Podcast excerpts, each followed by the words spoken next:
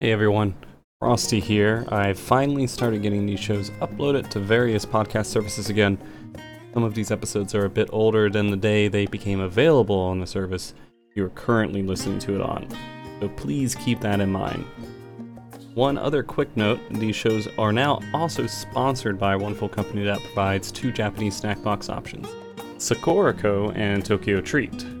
They're both great options, but act a little bit differently. Tokyo Treat is solely focused on snacks that are the latest, most exclusive, and that are the limited edition or seasonal flavors of snacks you might enjoy now. So things like Sakura Pepsi and Japanese sake Kit Kats. Also comes with ramen, drinks, and much, much more. Sakura Co is solely focused on supporting the local Japanese snack makers, which include traditional, authentic, and artisan snacks. They'll also come with Japanese teas and special items like tableware. If you have any interest in either service, please use the affiliate links in the description. Each sign up supports what I do here with Mog Talk, and it would be greatly appreciated.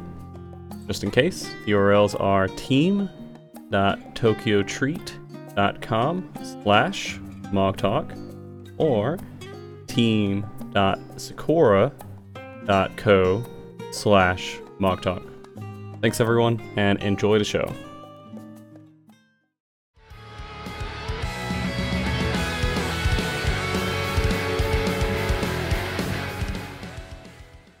Welcome everybody to Mog Talk, episode 292 at this point.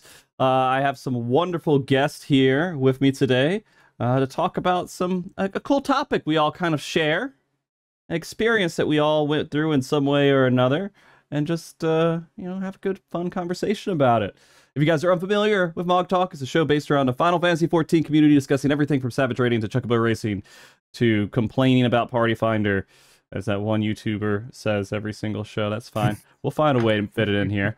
Um, before we get too much further, I want each of you to kind of introduce yourself, and if you wouldn't mind, Rook to take the lead here, tell everybody kind of who you are. Hi, yeah, I'm Rook, and I'm here to complain about Party Finder. Yes. I. kidding. Hi, everybody. I'm Rooker Rookuri. You might recognize me from a lot of the other stuff Frosty does, including the World Races. I was really bummed to not be able to be a part of this last Criterion one, but it looks like it was a blast, and I'll be mm-hmm. there. Next one, Frosty. I'll be there next one. But uh, it's so good to be back on Mog Talk again and here with everyone. I'm a content creator myself, I focus mostly on Final Fantasy XIV and also a couple other MMOs here or there. Uh, but I really just love the game. I love the story, the lore. I do all the content in it from casual to hardcore, uh, including role playing. That's right, you heard me. And I, yeah, a little something happened that kind of brought us all together, right? That was mm-hmm. that we all we all commentated PvP all or work, something at FanFest maybe I, I we maybe maybe I don't know. We're all full of I, ourselves. That could be the other thing that's in common. No, don't that. We're all extremely humble. Don't listen to this man. I don't know we'll figure we'll figure out somewhere along the line if it was a fever dream or not. Yeah, oh, yeah. It does feel like a fever dream. It does actually. Yeah. I know, right? But yeah. I am so happy to be here, Frosty, and uh, really excited to get to chat with all of you because this is a wild experience that we've all had now. So. Yeah. All right. All right. Uh, Brian, Brian, can you tell everybody who you are as well? Sure. My name is Brian Ricardo. I'm a content creator on Twitch. I focus on Final Fantasy 14 PvP, but I do other competitive games like fighting games from time to time. And I've been part of the community for like five or six years, maybe even more at this point. But you can find me doing commentary for PvP, coaching, anything really, community events, and yeah, happy to be here. Yeah, I'm glad to have you here, my buddy. My, he was my co-commentator at NA. Yeah. Uh, all right. All right. Lythi, tell everybody who you are. Yeah. Hi, I'm Lythi. All right, let's start the show. jokes aside, jokes aside, uh, hey, I'm I'm an esports shoutcaster. I do a bunch of stuff. I do some League of Legends, some Valorant, uh, this other MMO called World of Warcraft every now and then. But of course, also uh, the one or other Final Fantasy thing, and uh, sometimes I help Frosty uh, lose his sanity on these World Race projects and uh, do some stuff over there. And yeah, usually you just catch me yelling at my screen for whatever really game people get let me do it. So yeah, hi. Very happy to say- be here. in this group, uh, if I was going to rank us uh, here, Lythi is, has the most overall commentary You got me really nervous for a Yeah, second. I yeah. thought you were going to be like, if I was going to rank who's the best here. Oh um, yeah, best. Yeah, me. Uh, no. Uh, Lythi has like tons of just general overbroad, Right. like not overbroad, I guess broad Yeah. experience with uh, I've, commentating. I've been doing I've been doing esports for I think five and a half years now, and Nice. covered like I've covered every level of competition from like smallest community tournaments with like five viewers up to world championship finals for Valorant, for example, on the German broadcast. So I've I've seen I've seen a lot of stuff, yeah. good and bad. And I would say, like, you know, past that, uh, Lythi also helps lead all the commentary that we do for the world races currently for Final Fantasy. At first, he came on as just a commentator and evolved into this, like, lead role for all of our commentary uh, that we do with the Savage and Ultimate races uh, so far. And it's been a blast uh, having him aboard, I- and his expertise has helped out quite a bit. So, I like I like how you're able to make uh, your juggling time zones on a fucking spreadsheet sound really good. it is so difficult. What what's BST plus one, Lythi? oh my god, don't remind me. Oh my gosh. All right, Look, but- it's, it's actually a huge it's a huge accomplishment those spreadsheets. So don't undersell yourself. yeah, yeah. Oh gosh, but it's great to have all of you here. I mean, like, uh, we we all went uh, to FanFest and we did uh, the shoutcasting, the commentary uh, on stage, and it's uh, it's a stressful situation to be in. I, I would think almost no matter the experience, just trying to figure it all out. This isn't something that happens a lot. Square Enix doesn't do a lot of in-person events for PvP or competitive commentary like events at all. Uh, I mean, Gillionaire kind of counts a little bit, I guess, as a, a PvP event, right? That was PvP.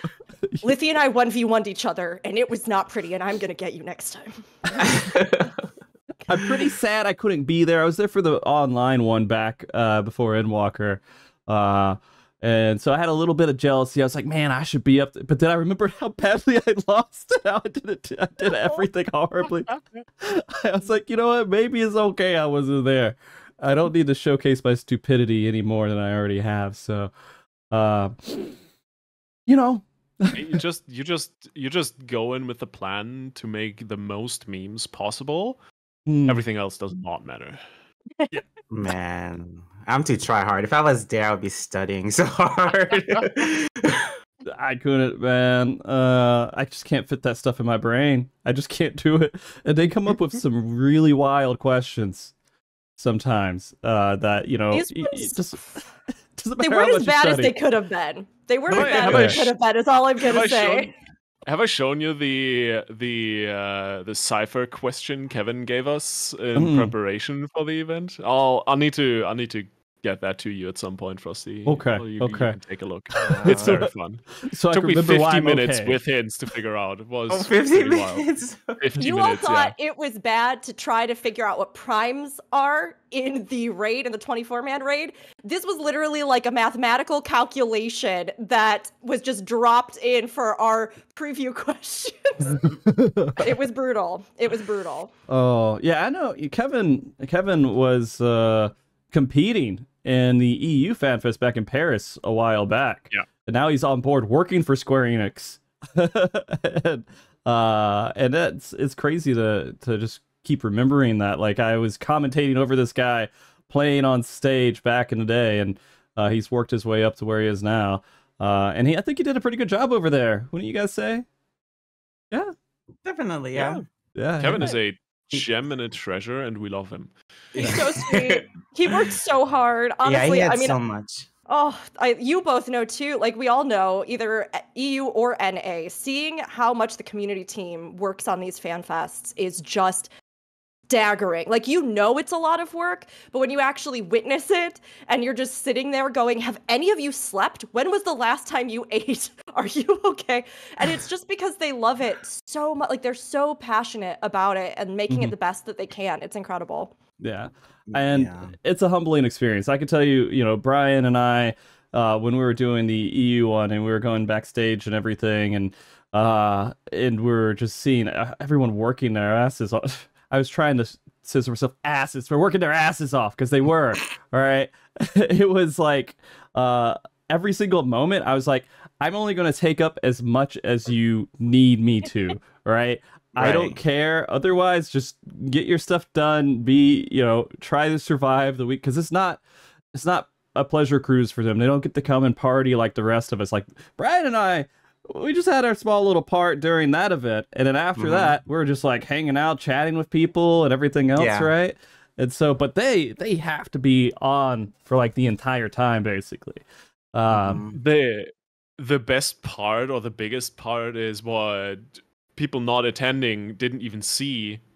Uh, Kevin and Julia were actually dancing for the long fall during the Mhm. Primals concert afterwards as well. So they had to prep that on top of everything as well.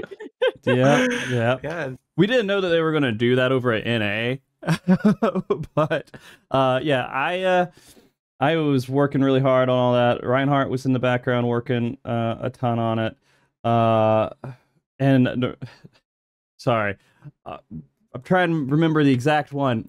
Is it Okiomi? Is that Mm-hmm. yeah? She okay, goes by okay. so many names. Oh Yeah, my God, okay. Danielle, yeah. yeah, yeah. Danielle. Yeah, Yeah, yeah. Danielle, they were working really hard on doing so many panels during the event themselves, Yeah. right? While also trying to get us into a good spot to where we felt comfortable and we could do stuff for the PvP event. Uh, and it's not a small thing. Like a lot of those stage events. Now, granted, the concert's pretty big. You got to get instruments set up everywhere and do a big rock concert and all this stuff. The presentations, you have kind of table set up, mic set up, and the screen set up. The PvP setup, you have to get computer set up in there. You have to get all that done like really quickly and get it all organized in a perfect manner to where it just doesn't go, you know, nothing goes wrong between all these other panels. So it's it's one of the heavier lifts I think out of all the, the stuff that they had outside of the concert. I can't Sure. can't compete with that. But uh yeah, I don't know. Uh I I'm super impressed with them and what they were able to do. Uh now the EU one um I'm I'm a little bit jealous that you guys were only had the 5000 people because I feel like that would Oh have my been so God, much really? fun, so much more fun and intimate. I don't know. Like Yeah. there's so many people at NA that it was just hard to just manage. I don't for me it felt like uh, Rook you were there, right? Yeah, I mean, it's interesting because NA, I think the times when the crowd was the most overwhelming um, was when I walked in for the keynote, like that that morning, like when I'm sure we all, those of us who were at NA remember walking in and just seeing a an endless ocean of people because the sheer amount of people that were there, it was incredible. It was staggering. It was gorgeous. I I turned to my partner and I was like, all of Limsa is here Oh playing live. I was like, amazing. Um, it was so great. But really, the only other times that I think I felt that like huge wave of people was with a lot of the the line stuff or with like the Mhm. merch area. In those cases, it was really overwhelming. It was funny because with EU Fan Fest, even though the audience was smaller, the venue itself, like it it felt like it was still like a really big group, you know, like everything was really well filled out. There were a lot of activities and things to do. All the zones, there were like a ton Mhm. of different things that you could do in them. And every single kind of zone had its own little like seating area too, so that you could sit down and relax and um, do all kinds of things. There was like the crafting stations. And yet it didn't feel like like markedly less people. It it still felt like the space was really filled out. And like with the audience itself, um, it still felt like, oh, this is like a big group of people um, in in like this big, you know, huge, huge, huge group. Uh, so yeah, I didn't really notice too much the feeling of the Hmm. difference, other than in those like select moments. to be Okay. fair, the I think the only reason everything nothing got really super overcrowded was the fact that 90% of the people felt uh, at least it felt like it were lining up for the info desk and the merch. it does filter a lot of people out. I'll be honest with you. Yep. It have people lined up for a whole bunch of other stuff. Uh, and you can kind of just go find the stuff that other people aren't doing. I did zero activities while I was there. Uh, you know, I know they have a lot of things that you could do. Yeah. There's just no way. I was like, I could spend time standing in a line for an activity or take this moment to go find somebody and talk to them. Right. And that meant so much more to me than going and uh, doing any activity. I know they work hard on it and everything else, but it's just not something that uh, I, I've always said this. If they just rented out a convention center and it was just tables and chairs and that was it, and every once in a while they'd come up on stage and talk, it'd still be just as good to me, personally. Probably, yeah. Yeah. I did do the battle challenge at NA. Did you? Um, yeah, I did that yeah, too. yeah. Yeah, I, I, um, I pretty much did staff privilege. I was like, I have a badge. like, can I join my friends group? And they let me, so I didn't have to wait in a line for it. Yeah. Yeah, I, I, did felt bad of the about that. games. Uh, I, I, I still have my patch here. I didn't cut it. I still got it right here. All right. Uh, nice. And so uh i i felt bad any moment during it being like hey you know i can just go through i didn't want to do that at all uh because i didn't want to i it felt like i'd be taking advantage or abusing it at that point but at the same time a lot of your time gets taken up and you have to like show up and take away time that you would have spent doing other stuff if you weren't working the event so it kind of tries to make up for a little bit of that but um man i uh, Lythi this was the first fan fest you've been to right Yes, yeah, yeah. This was my Ooh. first ever FanFest experience. It uh, was quite something. how does it compare to like a lot of the other events that you've uh, gone to Um.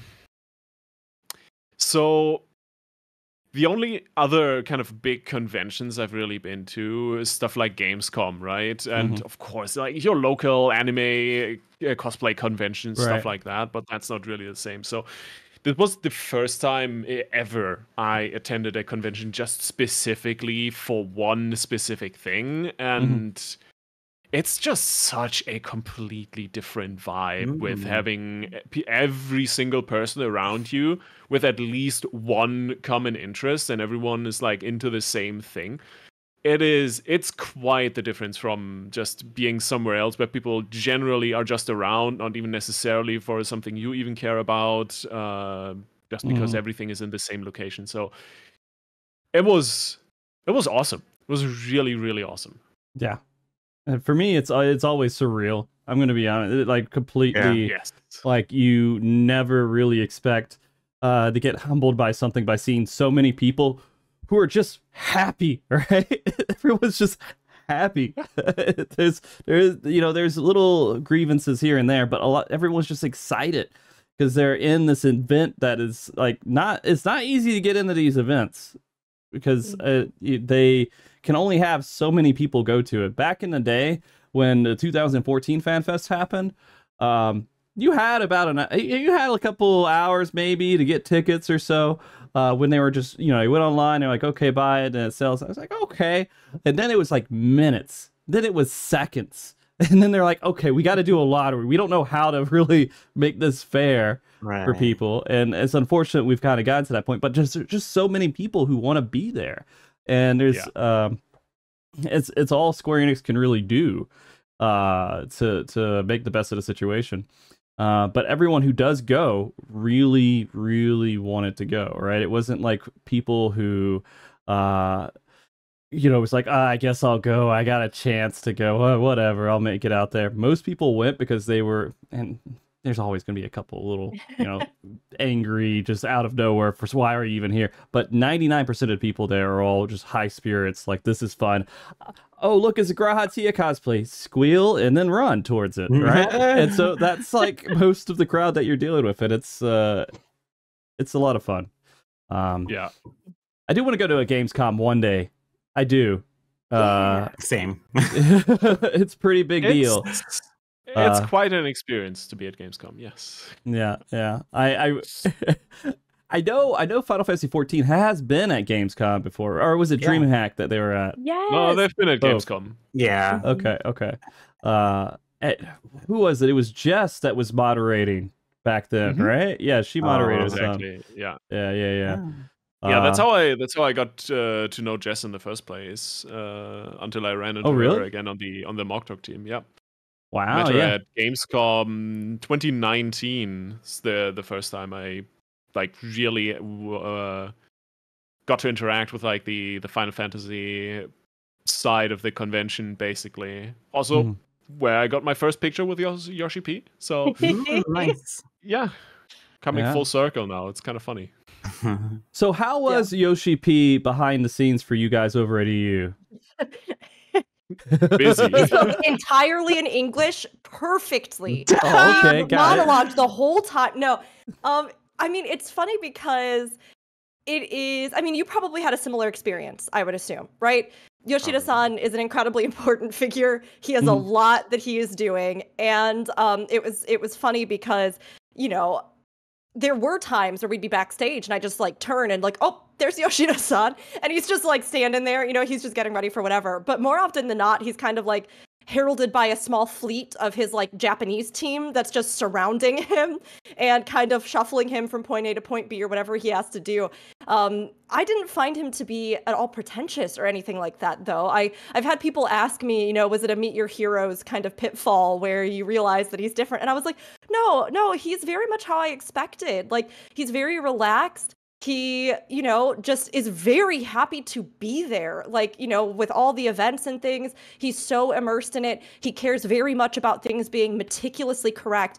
But like his entire schedule for the whole weekend is planned to a T. So it's not like you just walk up to him and just start chatting away you know like he he has this big team around him and when we did get to interact a lot of times it was working with them because even backstage right he again it speaks japanese primarily i'm not sure how much english he actually speaks because i'm sure he speaks more than he Oh yeah, he does on hundred percent. stage like Yeah. 100% but even backstage and things you know he'd be communicating mostly um, but he was so happy to meet the pvp teams and excited to shake our hand and we you know were able to arrange a picture with him ourselves and yeah so he was pretty much how i expected very relaxed in control um, very important you know lots of people kind of buzzing around him um, but not at all pretentious about it and like clearly he loves the game and he loves these events and you could see him light up for the fans and just really want things to be absolutely the best they could be.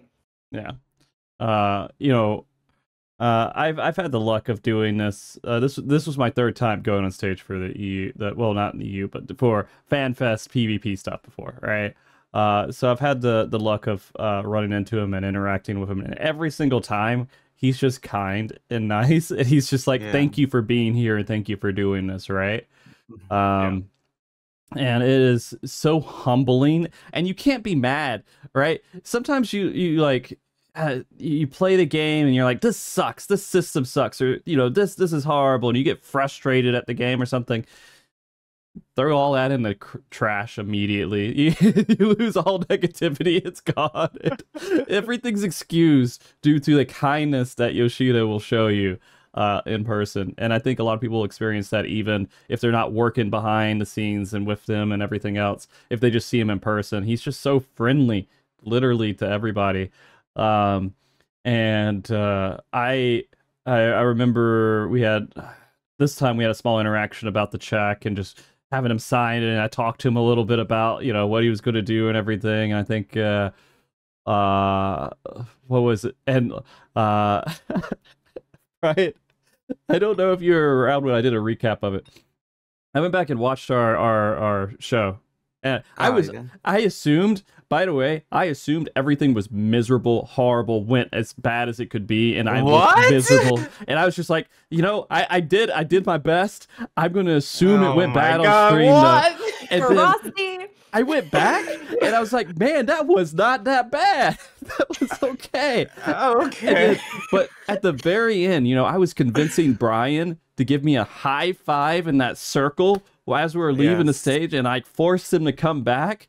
And then we did the high five. I went back to see if they caught it. It's there. It was there. The like one second, like it goes from us, zooms in on Aya, and you can see the circle behind him, and our hands collide.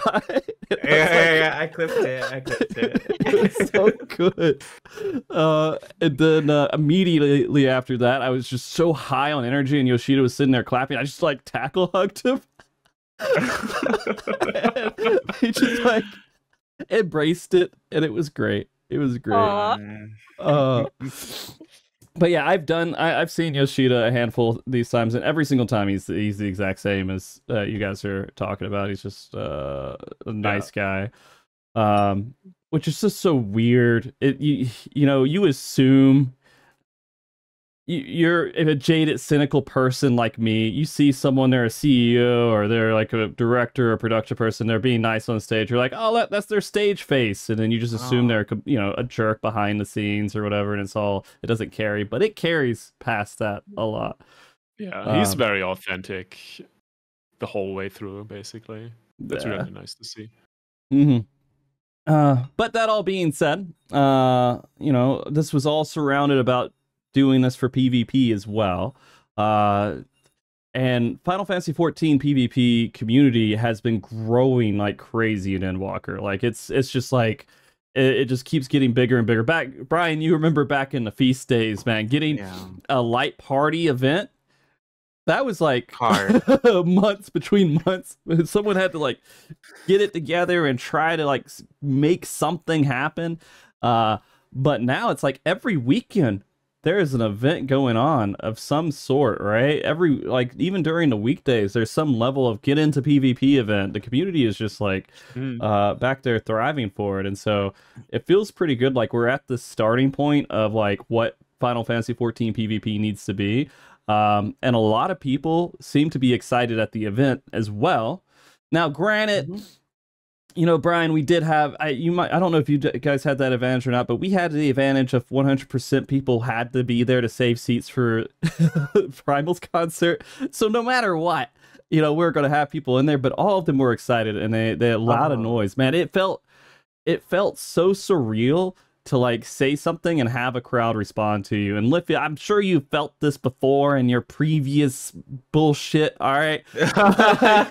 no. For me, this is unique and special. Okay. for me, for me, this was also a very new experience in that regard. The biggest crowd I've ever casted in front before FanFest was uh, basically like 15 people for like oh, really? a super small local WoW event. Yeah, I mean I was on stage for Gamescom a couple of weeks be- earlier beforehand, but that was that was a stage like corporate presentation kind of thing with AMD that I did. So you had the crowd, but it was a little bit less about anything esportsy and a little bit more about you show a thing, you show a slide, crowd cheers, next slide, crowd cheers, etc., etc. So this was mm. this was very different and a completely new experience for me. But holy hell, mm. I'm never I never want to go back to remote esports broadcasting. I just want to do everything on stage with a crowd nonstop. Yeah. Like I, I just didn't like. It's so weird, and it's a fear you have, right? At least for me, it was to go on stage and to ask a question or ask the crowd to respond or cheer or do something, and you're just like, please don't be crickets. please, please, please yes. do something, make some noise. And then they respond, and you're like, Yeah, all right, let's do it. The power is here. can, yeah, and it, it was. It gives you great. so much energy. It's insane. Yeah. Like, uh, it was. Like, we we got on stage and you could see that like I want to say about half of the seats were filled, maybe a little bit more, but a lot of like empty seats on the sides. Like you had the diagonal oh, yeah. seating uh, mm-hmm. off to the side. This is very, very sparsely filled, basically. But yeah. it was not very, very sparsely filled. It was about start, like at the start. half at to three start. quarters, half to three quarters. Yeah. The, the media section in the beginning was like straight up empty. It was just like me and a mm-hmm. couple people, but like it, it did start fill, especially towards like grand finals. Mm. Yeah. Yeah, so, yeah. We had more and more people. I mean, it was the same thing even with NA. It was mm. incredible mm. to see like as people started yeah. getting brought into the hype, yeah, like exactly. the energy is so contagious. And um, I know because I was watching in the audience while you two were going uh, at NA, and it was awesome because I heard all sorts of people around me that at the start were kind of like, oh yeah well primals is coming up or oh, we could do dinner. I think we'll do dinner in like five. And then lo and behold they were there the entire time and they stayed until the end. And i heard those exact same people being like pvp is actually really fun. What? Like that was so hype. And it was like the same with eu i mean it was incredible seeing people get more and more into it and start to realize that they could actually grasp what was happening and that they were cheering for teams. I mean, the the fish love by the end was huge. Like people were so invested in fish. All the rest of the fan fest, we had people come up to us and be like, "Fish was so good." Like I was, and like of course people were excited about all the teams in in many different ways, but to actually see folks come in having no knowledge of the teams, probably no knowledge of PvP, although Right. there are PvP lovers. But then to mm-hmm. walk away being like, I was cheering for this particular team. I loved it. It was so much fun. And yeah, by the end, it was all filled. Like, it was amazing to see that so many folks had come and we had so many people say afterwards to us, like, I really loved this. I had no idea how much fun this could be. And I was just like, yes, play PvP. Yeah. Yeah. Uh, I, I- I was so happy with uh, EU versus OCE finals too. That was super cool to see. the That was so unexpected as well. oh, oh yeah. Sorry, sorry, sorry, sorry. Go, go. I Yeah. forgot. I forgot. OCE was in EU. yeah, Team Yeah. Fish, Team Fish. Yeah, Yeah, yeah, yeah. We had the forgot, yeah. Oceania in there, the same way Australia is part of the Eurovision Song Contest. You know, Yeah. like, they're they're all hon- honorable Europeans in some way. You know, Right, but right. no, uh, it was it was a bit unexpected because we Yeah. like we had because Fish as kind of the materia team. We were worried. Did they even have teams to practice with? Did they really? Did they really live up to the same level of competition? Because also, like in the prelims, there weren't that many teams. Fish only had to play one series to qualify. Uh, same. Uh, no, yeah, one series to qualify in the prelims, and that was compared to the bigger mass of EU teams and especially the level of competition we saw out of the EU teams. If you look at teams like Esports Ready or uh, Hopeless, we were like genuinely concerned. It's like, okay, is Fish going to put on a performance? Uh, are they going to make it to the grand final? Even Bourbon's ranch that looked pretty solid, so we were not really expecting much from Fish. And like watching them turn around such a fantastic performance, make it to the grand final, it was it was magical. It was Yeah, it was.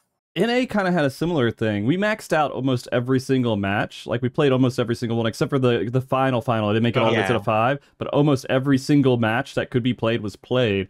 Uh, I don't know if you got. Did you guys have a similar thing over at EU, or were there a couple two O's? I can't. Uh, I don't actually remember. We had so Yeah, you guys. up Yeah. until the prelims uh so the there was the offline qualifiers the prelims and then of course the uh the semi and finals in london offline qualifiers were i think exclusively stomps Mhm. uh the A prelims stomps. were the also majority stomps except for Boubon's ranch those were absolutely insane nail biters like literally imagine the semifinal against fish but every single series that Boubon's ranch played was like that we had a seven absurd. minute we had a seven minute overtime with Boubon's on on clockwork i think It was incredible. Like it was it was one of the most hype overtimes. And that was one of the things about Boubons that everybody was so engaged by because their overtimes are ridiculous. Like there will be a single person alive with one health and you're like they're god and then the It's entire over. team is back on the point and you're like how did you get here? so good. Yeah. I think on stage it was 11 minute one, right? Yes. Yes. Fish. Jeez. Oh. Yeah. Crazy. I remember Yeah, we there was at least one overtime. match at NA that was kind of like that. We're like, when is this going to end? I don't know what's going on. Yeah, Like, I, I think we had an eight minute one. they kept going. Yeah. Uh, I, I don't know if it was as intense as the ones you guys had, but it was a lot of like, all right, well, all they need is we're sitting here looking at the crystal. Someone has to get off point. for it's just five minutes of looking at the crystal, waiting for someone to get off the point, and that was it. Uh, but yeah, I, God, it was. Uh, I wish, I kind of wish we had the updates to PvP currently that are in game during the time that we were commentating. To be completely honest. So Uh, sorry. We did get those. We did have those. Oh, you had all Yeah. those updates live We on had stage. them. Yeah. Damn it! yeah um as is customary at least in the world of warcraft community uh thank you na for beta testing everything for us oh gosh. Oh my god. So wait a minute, did they put you guys on a test server when they were playing or was it no they implemented they implemented the quality of life changes uh, after FanFest Vegas, even though it Oh. wasn't part of But then they like implement a balance more? change patch. Um, so what they implemented that we had for FanFest Europe was uh, for FanFest London was uh, I think the, just the some of the overlay stuff like the crystal marker where the crystal Yeah. needs to go, stuff Mhm. like that. The Um, AOE color whatever they yeah, and wasn't there something about the overlay? I already forgot again what it was, but basically just these like graphical and UI quality of life changes for Crystalline Conflict. That's what we got. No other like gameplay changes. Yeah. Brian and I put a good amount of practice into just making sure we understood the overlay and the UI and everything. Because it was kind of hard to read sometimes, but it, it takes you a second to get to it. Brian, Yeah. see has seen it a lot more than I have, or probably all of us combined has. uh, but like it's like it's there, there was a little bit of wonkiness at first, but yeah, they are making changes as they see what's going on during the event. Yoshida sit. I don't. Did he sit in the front for you guys? Yes. Yeah. yeah, okay. Oh Yeah, yes. I remember the moment when I was ta- I was casting and everything, and I looked down and I see Yoshida looking directly at me across like on the floor, just sitting there, and I'm like, "All right, let's do it." I didn't see him at all when I was Oh, on I stage. did- It was super entertaining because uh, we had our caster desk a little bit more to the left side, so we had like a side view on the crowd, but could still see the crowd pretty well from where we were sitting, or at least I could. And I Mhm. was I was looking out every now and then, and some point in between, always. I mean, of course, your eyes go to Yoshida, like you want to see, okay, how is he reacting? What's going on there? smile. He was, he was, he was hands up and leaning back and forth and being in the action. I think he, I think he had a good time. It was really fun to see. yeah. I like I wish I had seen Yoshida in the crowd because in my head for weeks beforehand I imagined what it would be like having Yoshida-san watch us come.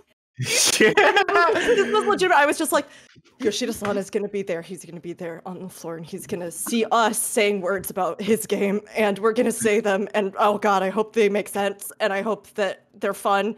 And and I was like imagining and imagining it. But anytime I go out on the stage, like afterwards, we had friends and stuff even ask like, "Did you see me in the crowd?" And I'm like, "No." Because I don't see any individuals. Like I look out and mm. it's like the energy. I'll like I'll Yeah, feel it. I'll feed off of it. But it's as if looking out at the crowd, my ability to recognize faces is just gone. It Yeah. like it vanishes from me because all of my focus and my attention and everything are just on like the stage and the Right. energy and the feedback. And so I didn't even see him because I just had Mm. like blur vision. I Yeah, I Same think well. I think the crowd, like the reason I was thinking about Yoshida watching is because he's looking at it. He's like, "How can I make this better at the exact same time? Right? How can I make this over overall experience better?" And so I'm sure he's looking at this and he's trying to pick pieces from that. And yeah, Brian and I were the beta test.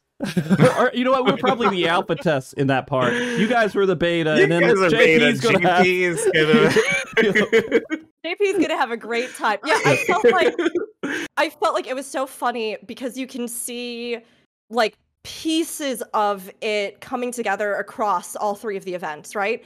Um, and it was funny because like with with a lot of the stuff with your show, um, I felt like there's still, you know, some how do we want to do esports within Final Fantasy 14, right? How do we format? How do we like where do we want to have interviews? How do we want to structure this? Where are we going to put sponsor shoutouts? All that kind of stuff. Um, and it, I mean, it all came together beautifully. But of course, you can kind of see where then with like EU iteration, we they were kind of like, okay, this, this, or this, and that, and we'll take this, and we'll leave this out, and we'll put this stuff. Um, but the one thing that was so funny from EU was that I mean, we've talked about it, and I think everybody was very aware of it as well, is that we had so many technical problems on the stage, Mm. which is just part of what happens anytime there's a live production, a live show. Um, but we've had people since ask us, you couldn't see it in the live stream, but in the crowd, there was a point where Lythi and I stood up and turned around and sat on the caster desk. because our monitors It went black black. mid-match and we couldn't see anything. And so like we literally couldn't see the match. So we just had to turn around and sit on the desk to look at the They big did. screen. wow. I, I'm Yeah. I mean, I uh, I've I've been saying 27 inches overrated for gaming, man. You got to get the uh, what was it? The the 10 meter the 10 meter diagonal big screen thing. Mhm. That's that's where it's at. yeah. I mean, good on you guys to like think of that on the spot because there, there was like no break at all. Like once the- the monitors went off, you guys just turned around and like kept kept it going. Were you guys off to the side of like they were the two teams Yeah, and you guys were to the side? We were like right in the Yes. middle for Brian and Yes. I. Uh, and like if I would turn around and look at the screen, I don't know if I could commentate on that. So I would have I would have turned around and I would have been like, ah, Okay. there's stuff happening. You know, it was just it was our theater background and our esports backgrounds, colle- like collectively that moment where you're like, and the screens are black. Great. Let's find let's find an alternative. Is that screen black? No. Great. Like, I'm so I'm I'm just so glad this was not the first time my screen died while casting. It's like you, it's it's studio technical issues. It happens so much that your screen goes black, and the first time you're like, oh oh no, what do I do? But I think this was the seventh or eighth time this happened to me, and I'm the, I'm just like, oh my god. Okay, screen's black, whatever. Uh, Where's the next one that I can cast off? I, I don't care. It's gonna get fixed in like either 10 seconds or never, so whatever. Yeah. So, like with Oh. that, uh, the the the defense that I would put on that is this is the only on-stage computer, you know, event they have the entire time. But Yeah. Lythi, yours act it- like the other events you did. I'm sure it had more than just that one computer event.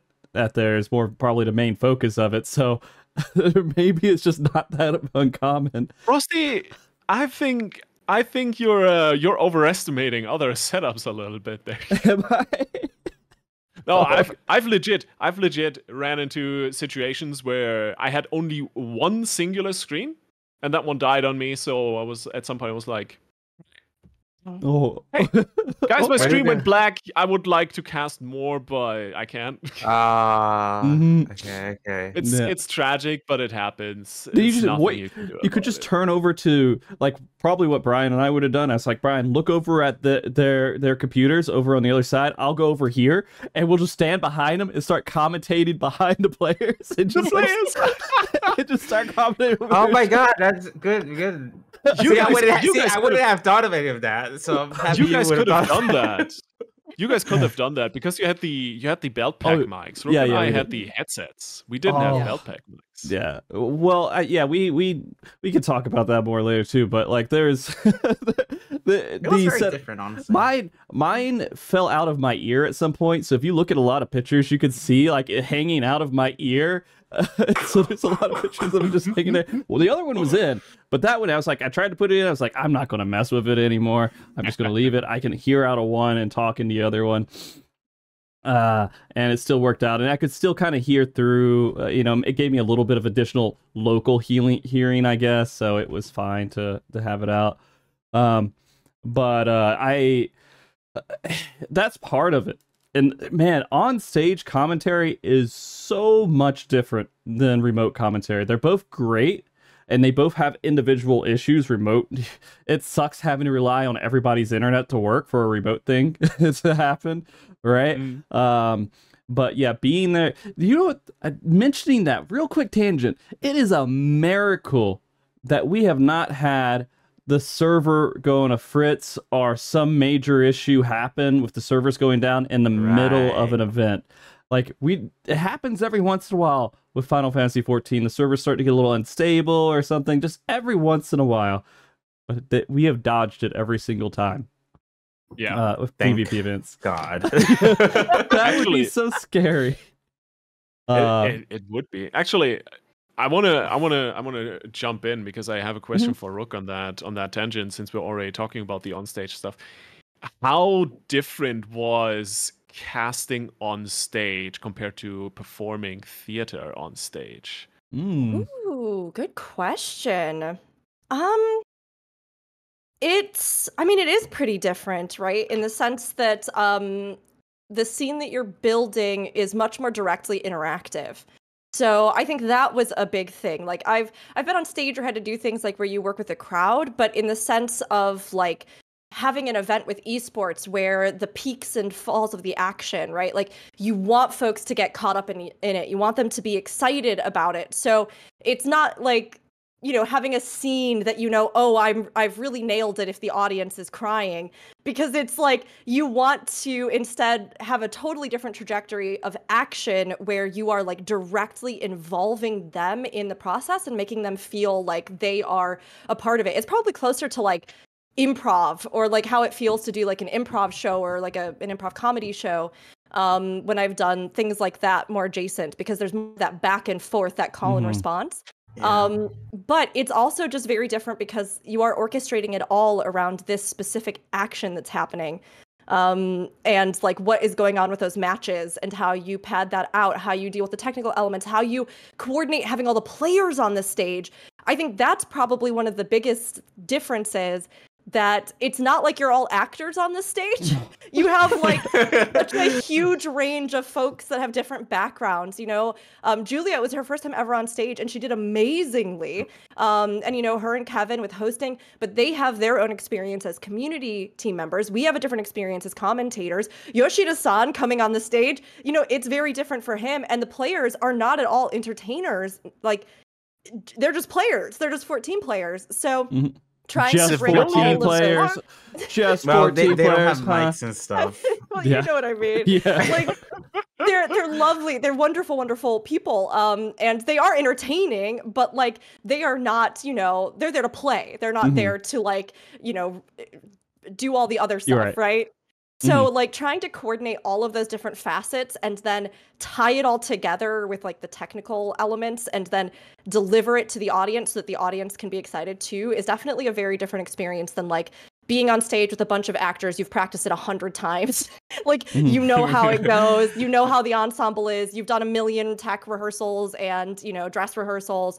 So that chaos definitely is real it's different Yeah. and it's it's thrilling though because you just like you sink or swim you know like you either just go with it full speed or it's gonna fall apart Yeah. I, I told people if the commentary went bad, I was just gonna go in my hotel room and just like die. Just, like, it's, over done. I was. Brian Ricardo's over. It's done. but no, it, it, I felt like it went super well for Edmund. Yeah, so was, I like, mean, happy. Yeah. And I, I think I was talking to you, Brian, when I was like, you know, all this stuff seems so stressful, like going up to the moment. But as soon as you sit down and things are working, at least at in that moment, right? yeah, And uh, you you start commentating like we've done before. You just Yeah, get into it and you just run with it. There's you don't think about like being on stage anymore. You just start to feel comfortable. Like you, a lot of that stuff seems to go away once you just start doing it. Yeah. My only fear, like I said, was like the technical stuff, and Mhm. luckily we didn't have like that much. No, we didn't have that, fortunately. Uh, yeah, no, no, we didn't have that. Luckily, uh, there there was some stuff, you know, uh, that we went on, and there's a couple of things that I was like, you know, I did my diva thing.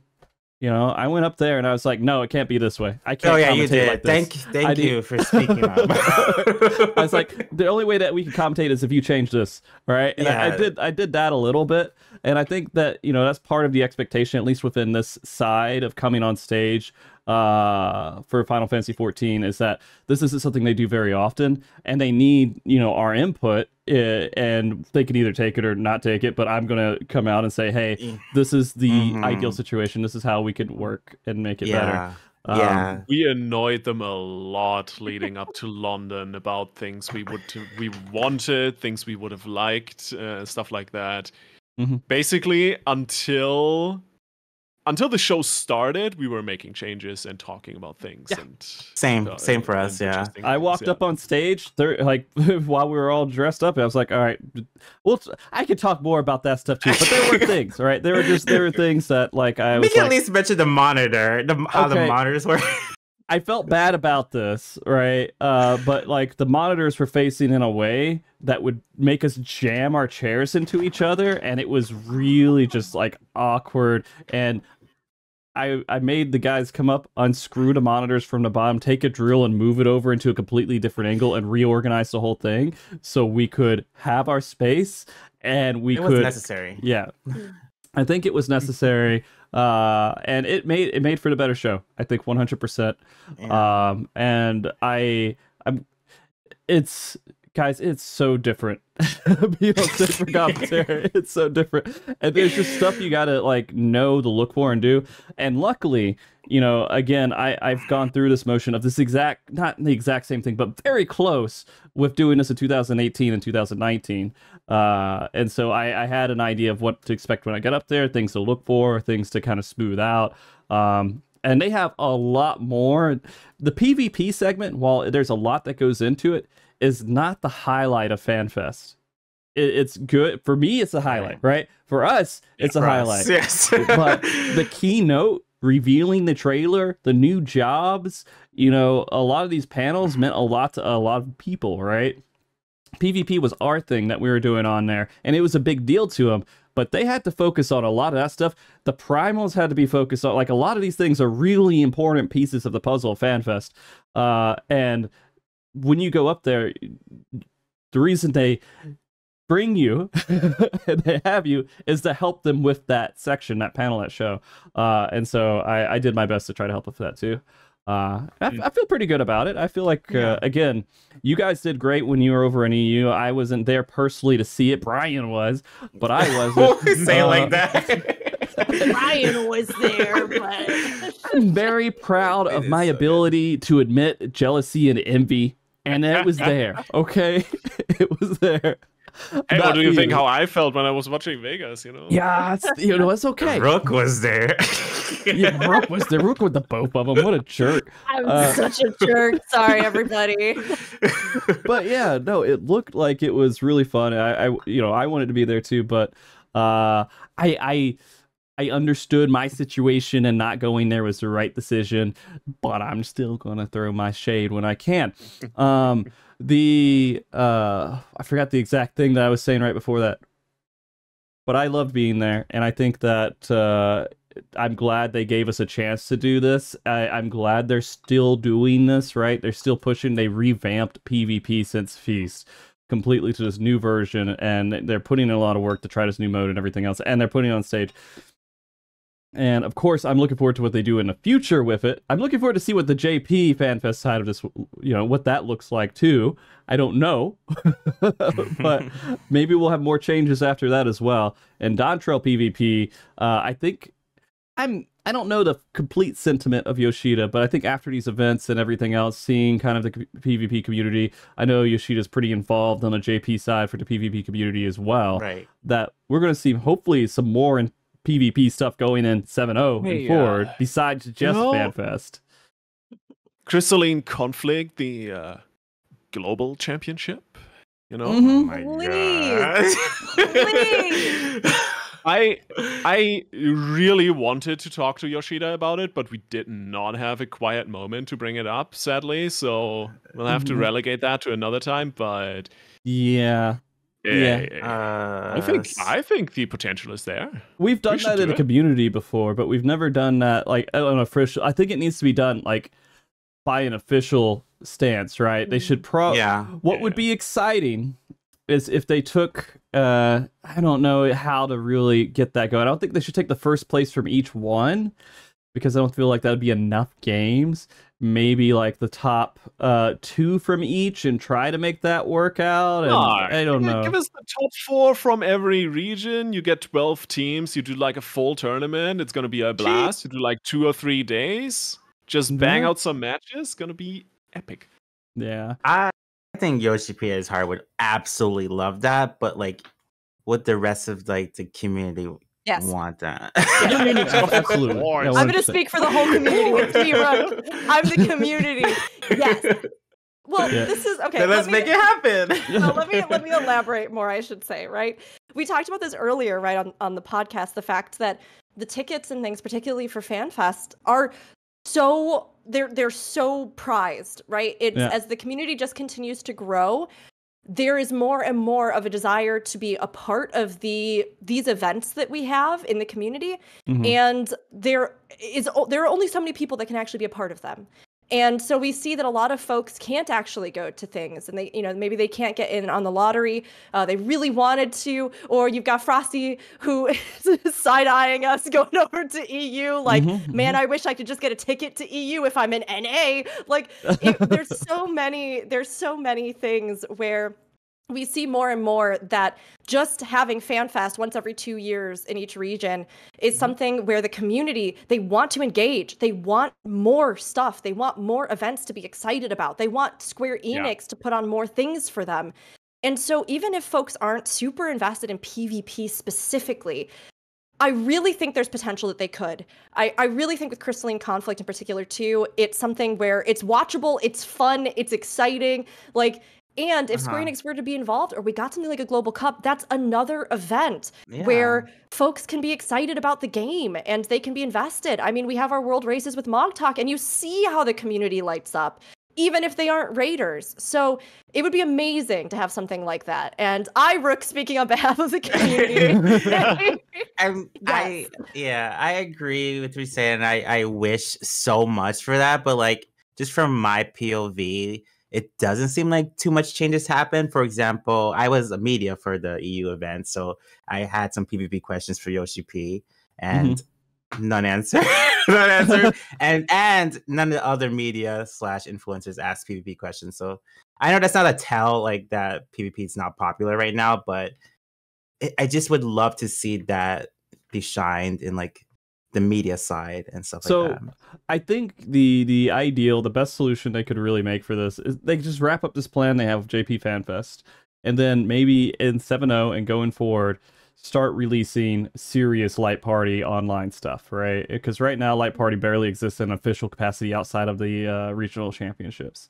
And so, what they could really do is figure out how to implement that within the game in a way that would be not like it was before, because it was not great before. Because there's only a handful of teams that would queue up, Right. and then they would have to talk to each other on Discord. It felt kind of like trading in a way because you're like, well, these are the only mm. two teams that could really play at that time, right? And so if they started trying to do something a little bit more official uh, from the uh, Square Enix side and implement some of tho- those things in game and move forward with a system that would work with each region. I mean, we've talked about windowed queues and everything else, like say Yeah. uh, certain times on the evenings in each region, the the evening that's in that region to the uh, actual uh, queuing up and let people play and then ladder up and then do an official tournament, online tournament uh, later on because they do an online tournament every once in a while. But uh, to to get mean- one that would be based off of a ranking from online queuing systems.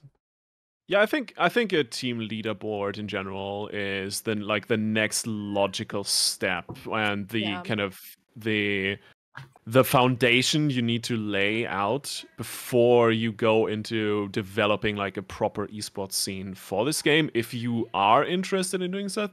Of course, purely hypothetical. If you if you want to stick with what is going on right now, just get community the community together and do a tournament a little bit more and like it it isn't supposed to sound uh sound sort of devaluing but do a tournament a little bit more on the level of a show match rather than a proper like full on esports competition hmm and i'm not saying fanfest is not a proper esports competition like it's it's it's as close as we are going to get to esport a proper esports competition Right now, yeah. so, yeah, yeah. it's yeah. It's, it's already at a really good spot. Uh, but like laying that foundation out is probably one of the most important things, and I, I really hope that it's gonna happen. I think it's gonna happen, and I do think, as we uh, talked about earlier already, right? There's so many new people now playing PvP, and thanks to the FanFest tournaments, I Mhm. also think, and same as you guys in Vegas, right?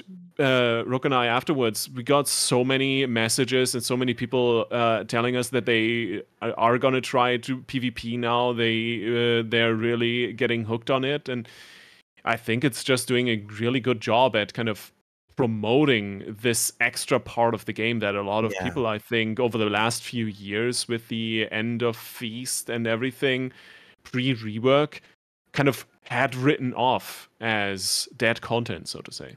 Yeah. Also important to note. Sorry, I just wanted to interject super fast, um, because there was a comment uh, in the chat. Uh, but with Light Party queues, right? The community has uh, been keeping Light Party Yeah. so so so alive with their own community tournaments and things like that. Um, definitely more so though. I think in the discussion context, like in relation to just kind of general in the game pug light party, right? Like Mhm. just going someplace and saying, "Hey, who wants to just do light party?" right? As opposed to those like specific community sources. I think the sort of commentary or discussion about light party being something that is very inactive comes from the fact that it's not a mode that we can literally play in game right now and stuff like Yeah. this discussion about, you know, could we get the team queues? Could we get a team leaderboard? Could we have a separate thing with that? I think would open up new horizons for this game mode because Yeah.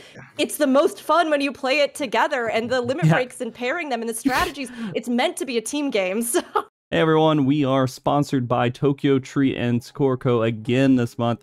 So let me go ahead and give a quick rundown for those who are unfamiliar with our sponsors. For Tokyo Treat, it's a monthly Japanese snack subscription box where you will get up to 20 of the latest and most exclusive limited edition and seasonal flavor Japanese snacks that are only available in Japan for a limited time. Things like Sakura Pepsi, Japanese sake Kit Kats, ramen packs, and much, much more. And for Sakura Co, it's a different option. It's a monthly subscription to Japanese snacks as well, but it's directly focused on supporting local Japanese snack makers. Each box comes with 20 authentic, traditional artisan Japanese snacks, uh, including some Japanese teas and tableware. And of course, every month they have a theme for these boxes. And so let's go ahead and explore what those are for November. For our Tokyo Treat box, it has a focus on Mount Fuji this month. And uh, if you think of Japan, usually you think of Mount Fuji in some way, but maybe not Mount Fuji snacks. Let's go ahead and go over a few of those. Here we have things like the Mount Fuji green tea cake, Mount Fuji sandwich cookie, uh, has some sweet potato sable cookies, and wasabi potato chips.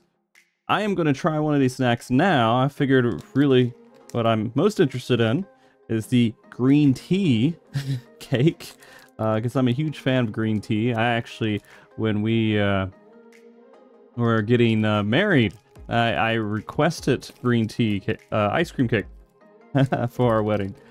So let's go ahead and take a bite. Here's the packaging. I already started opening it before I got it on camera. Sorry.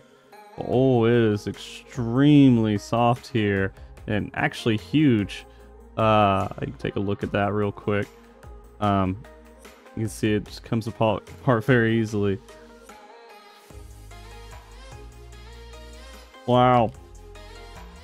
This definitely tastes like green tea. It's a strong green tea taste to it. Very sweet, fluffy. And this. Oh, alright. This one won. I'll take it. If you need descriptions, you always have descriptions in your box as well. With your booklet. Let me see what it actually describes it as here with the green tea uh, cake. Oh, I'm not gonna pronounce this right. Sakurara Pre- Prefecture, right next to Mount Fuji, is home of the best green tea in Japan. All right. Enjoy a bite of this yummy sponge cake filled with sweet and light matcha green tea cream. Uh, it is uh, absolutely fantastic, and I'd recommend you guys try this when you get your boxes. Uh, the very first thing that you try. All right, guys, let's go ahead and check out our other box. For Sakura Co, we have a beautiful box with all their wonderful treats in it. They are actually partnering with the Saitama uh, city for this limited edition box. You can see a little gold inlay there. It's- again, I'm going to start collecting these, I'm sure. They have both traditional and modern aspects of Japan, one step away from Tokyo. It's also known for their pears, and so we have some pear gummies in there alongside of these castella cakes, curry senbei. It's a lot of really good snacks inside of it. Uh, it also comes with these cool chopsticks. Let me get those out real quick. Because uh, we have been getting little dishes in our boxes, but we haven't gotten chopsticks yet, and so I'm kind of a little excited about that. All right. So yeah, this is uh, part of the tableware that you will get from uh, Sakura Co. Let me go and take it out. Yeah, you can take a quick look at the chopsticks. Uh, so yeah, no, okay, perfect. Very excited to get chopsticks this time. But yeah, let's go ahead and take a quick look at one of their snacks. Uh, the gummies were already kind of interesting me. So let's go and try the gummies out here. It's clear. Ooh, they smell so good. Holy crud, I just got a whiff of it. It's... Whew. Definitely smell a pear. Mmm. Yeah. Again, one of my favorite thing about these snacks is that they're not overwhelming. Like they don't like they're not super sweet, sugary. They just they're balanced out well well enough that you can just devour them. You can just eat them one after another. So thank you, Sakura for this amazing, amazing box. Thanks guys for taking a second to watch me eat some delicious treats. Hopefully you guys will be eating some delicious treats as well when you sign up for either Sakura or Tokyo Treat. Uh, of course, when you sign up, use the link below. Uh, that link actually supports the channel. So wonderful, tasty snacks plus supporting Mog Talk in the World Race seems like a pretty good deal. Uh, but either way, thank you guys all for being with me today, and I hope you have a wonderful time. Enjoy the rest of the show. It's it's Yeah, completely exactly. against playing together right now how it's implemented in the game. You can only queue up alone in casual Yeah. and in like ranked, right? And so without the community uh, doing the light party stuff, there wouldn't be teams practicing. There wouldn't be teams having competitions. There wouldn't be a light party scene at all. The community holds up the light party side at all currently. Hundred percent. But we need Square Enix. Eh, need they could do whatever they want. It's their game. They can do whatever they want. All right, I need to be completely clear about that. Yes, But- yes, yes. for Light Party to succeed and push forward, official presence has to exist within the game as well, to where people can show their skill on a on Lodestone. They have a ranking board and they're ranked number one team or whatever, and they could be the Farty Boys or whatever, and they'll be number one rank right on the website. They we need that ability to do that. Um, Yeah. yeah. and I think, you know, they tried to do that in the past, but it wasn't a system that worked with what the current state of the community could handle. And they could there there's a good handful of ideas of how to get it to the starting point to move forward and then grow it from there. Because one day maybe they can do just completely open queues, people just queue up whenever, but moderated, limited time ways to get people to queue in and feel like it's kind of fair uh, is all they really have to implement. And I think the ideas are there. They just they have to commit. Um, and it's a it's a difficult thing. And I don't see all Very the inner difficult. workings of their PvP. I don't talk to the developers who work on the PvP all the time. I don't know for sure. I know Yoshida's always excited about it. It looks like he's paying attention. It looks like he's being pretty serious about it. But I know he has to also be serious about everything else that's going on in the game too. So it, it's it's not his only focus, and it's not currently PvP is not the alluring factor that brings people into Final Fantasy 14. Wh- While we like it and it's great, you, uh, there's a lot. Well, Lythi, maybe you could prove me wrong, but I haven't No. heard anyone that said I saw PvP and I'm playing Final Fantasy 14 completely because it's because they play the game and they love Final Fantasy and they love PvP, so they're playing PvP inside Final Fantasy. The thing the thing with PvP is, and while of course it's still an ongoing effort to bring in more new players, I think Final Fantasy is already at at a fantastic spot in terms of uh, how many people play it and the way the community attracts new players currently. I don't think Final Fantasy needs another tool to bring in more players. What I feel like Final Fantasy needs at the moment, especially now this kind of bridge from current point to uh, the Dawntrail release, is something that keeps people interested in the game. And that is something where PvP is kind of the, the prime Mhm. candidate because it's essentially essentially it's a li- a limitless time sink as long as you enjoy the competitive nature of PvP. I found it. I found my in. Sorry, go ahead. Go ahead. Go. Keep going. Keep going. basically yeah uh they, there's nothing that there's no reason for you to just stop pvping at some point unless uh, unless you Burn get out, tired yeah. of playing it right? You can you can try the different jobs you have the different roles uh, there is so much to do. It is quick queue up you don't need to find a friend group like for raiding for example you don't need to go to, through party finder. You can just plug and play and that's a fantastic way of just spending some time in the game and the more people are aware that this type of content exists and the more people are aware that this type of content is really enjoyable the more people are going to stick around even if when their static takes a raid break because this content is cleared everyone has their mount and all their weapons etc and i think that is the kind of the prime designation that for me in my mind at least. Pvp has in final fantasy at the moment. And I don't think you need to make it, you need to put it in a position where it's supposed to lure in players. If the Yeah. PvP is good enough, it's going to do that automatically because word of mouth propaganda is going to tell people from outside, to Final Fantasy PvP is insane. You need to play it, especially because it's so easy to get into. You literally just need to get to like, what, what was it, 35? You Level 35? You don't even need to 30. finish the Trial entire account, right? entire game. yeah. Yeah. literally. Grab the free trial, level to 30, get in PvP. No, you can't PvP let's on free trial. you, No. can't, you can't PvP on free trial. They removed that. Yeah, it used to be. Used, Used to. to be. I But will say that it's not a deterrent, at least anymore. oh yeah. because yeah, it it's- yeah. used to be that I would have people come into chat and stuff and ask, "What's the PvP like in 14?" And I'd be like, There's Well, PvP. "Well, Here's the thing. it, listen, it's I- it's good." Sort I some love people Oh might- feast. no! I love feast. I You want to I- know what this know, shirt know, is? This shirt is a feast shirt. All right, this I'm says so the feast on the back of it. All right. I know- Oh, you oh got my one too? gosh, you We too with feast your feast. Yeah, the feast. Listen, I got the, I I, know got the other people that loved.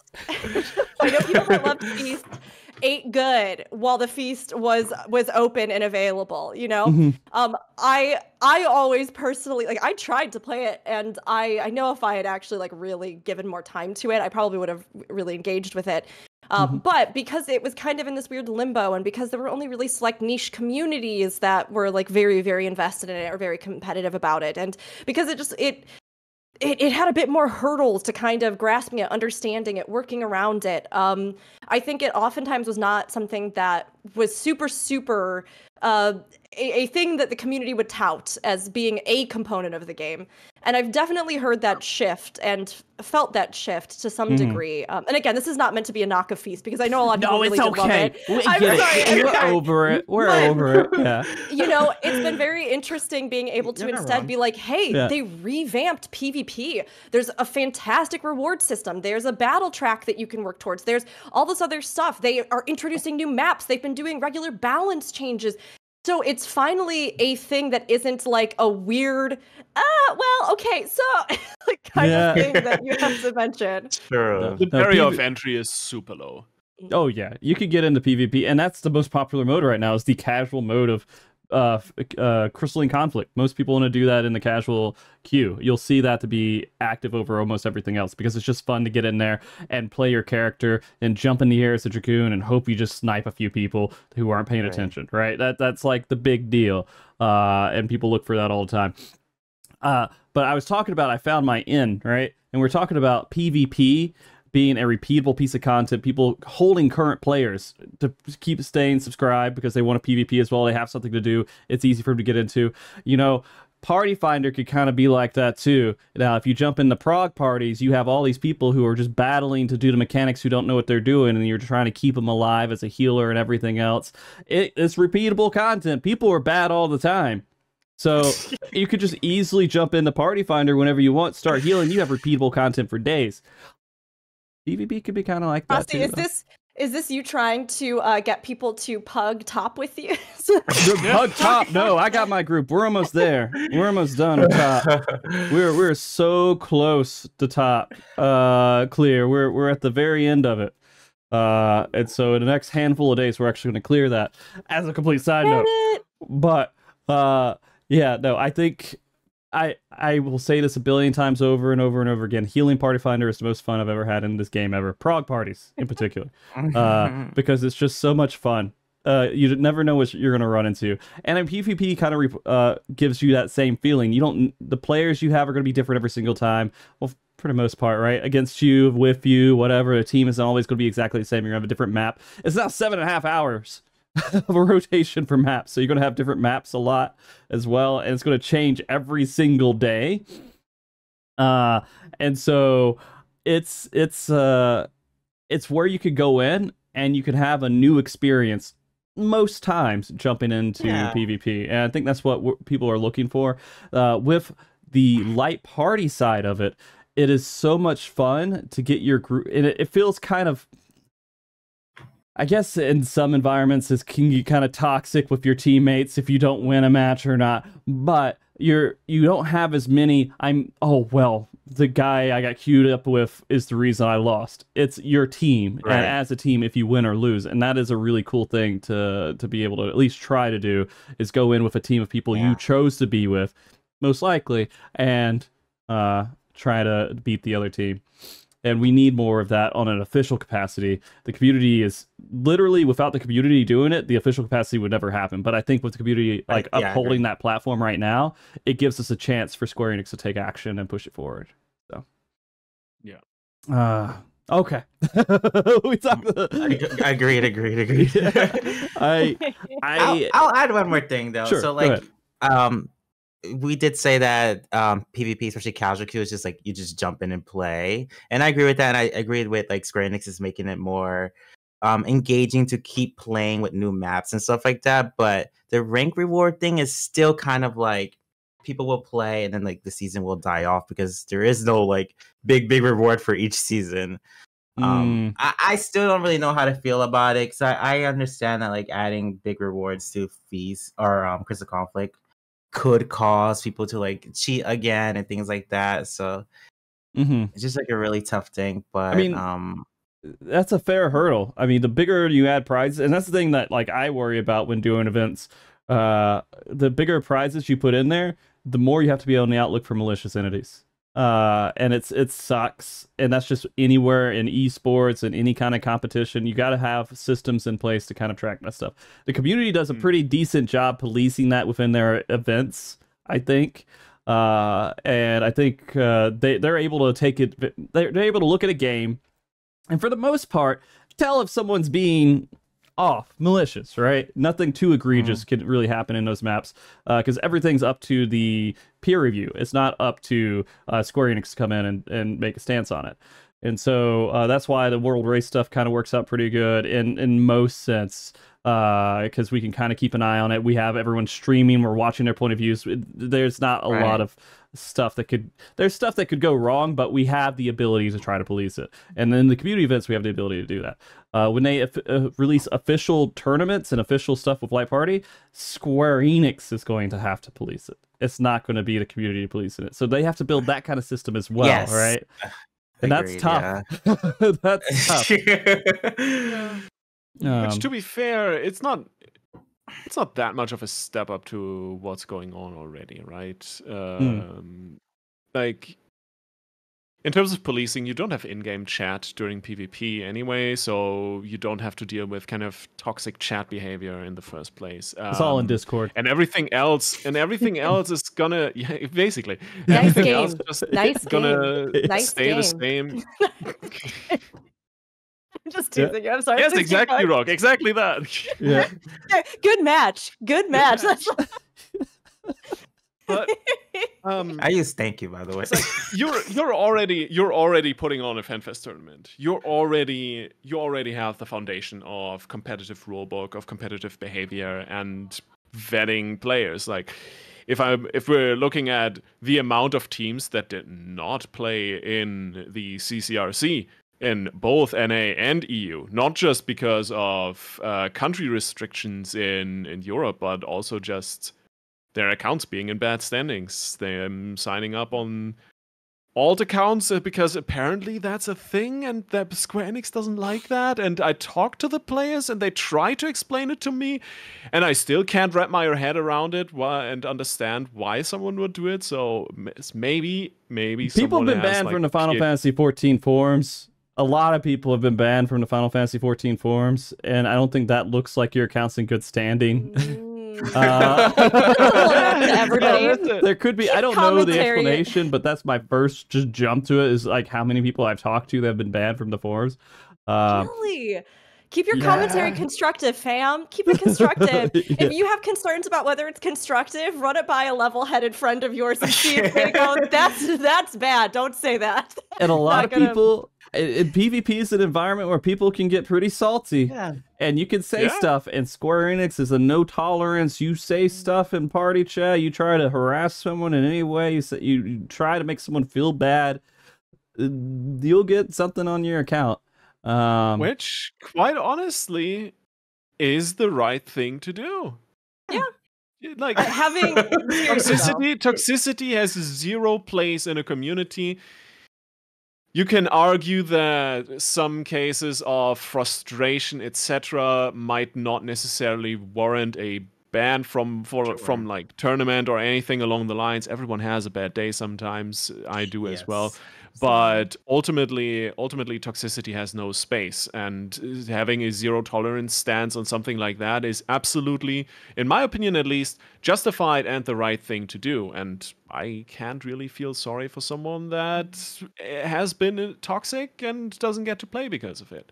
Well hey I- if they I- can reform give them a second chance definitely but I'm 100% on remediation and fixing those those Yeah. marks, right? And trying to figure out that way. But they have to build these systems, right? This isn't something Final Fantasy 14 their team has had to like completely dive into uh really hardcore.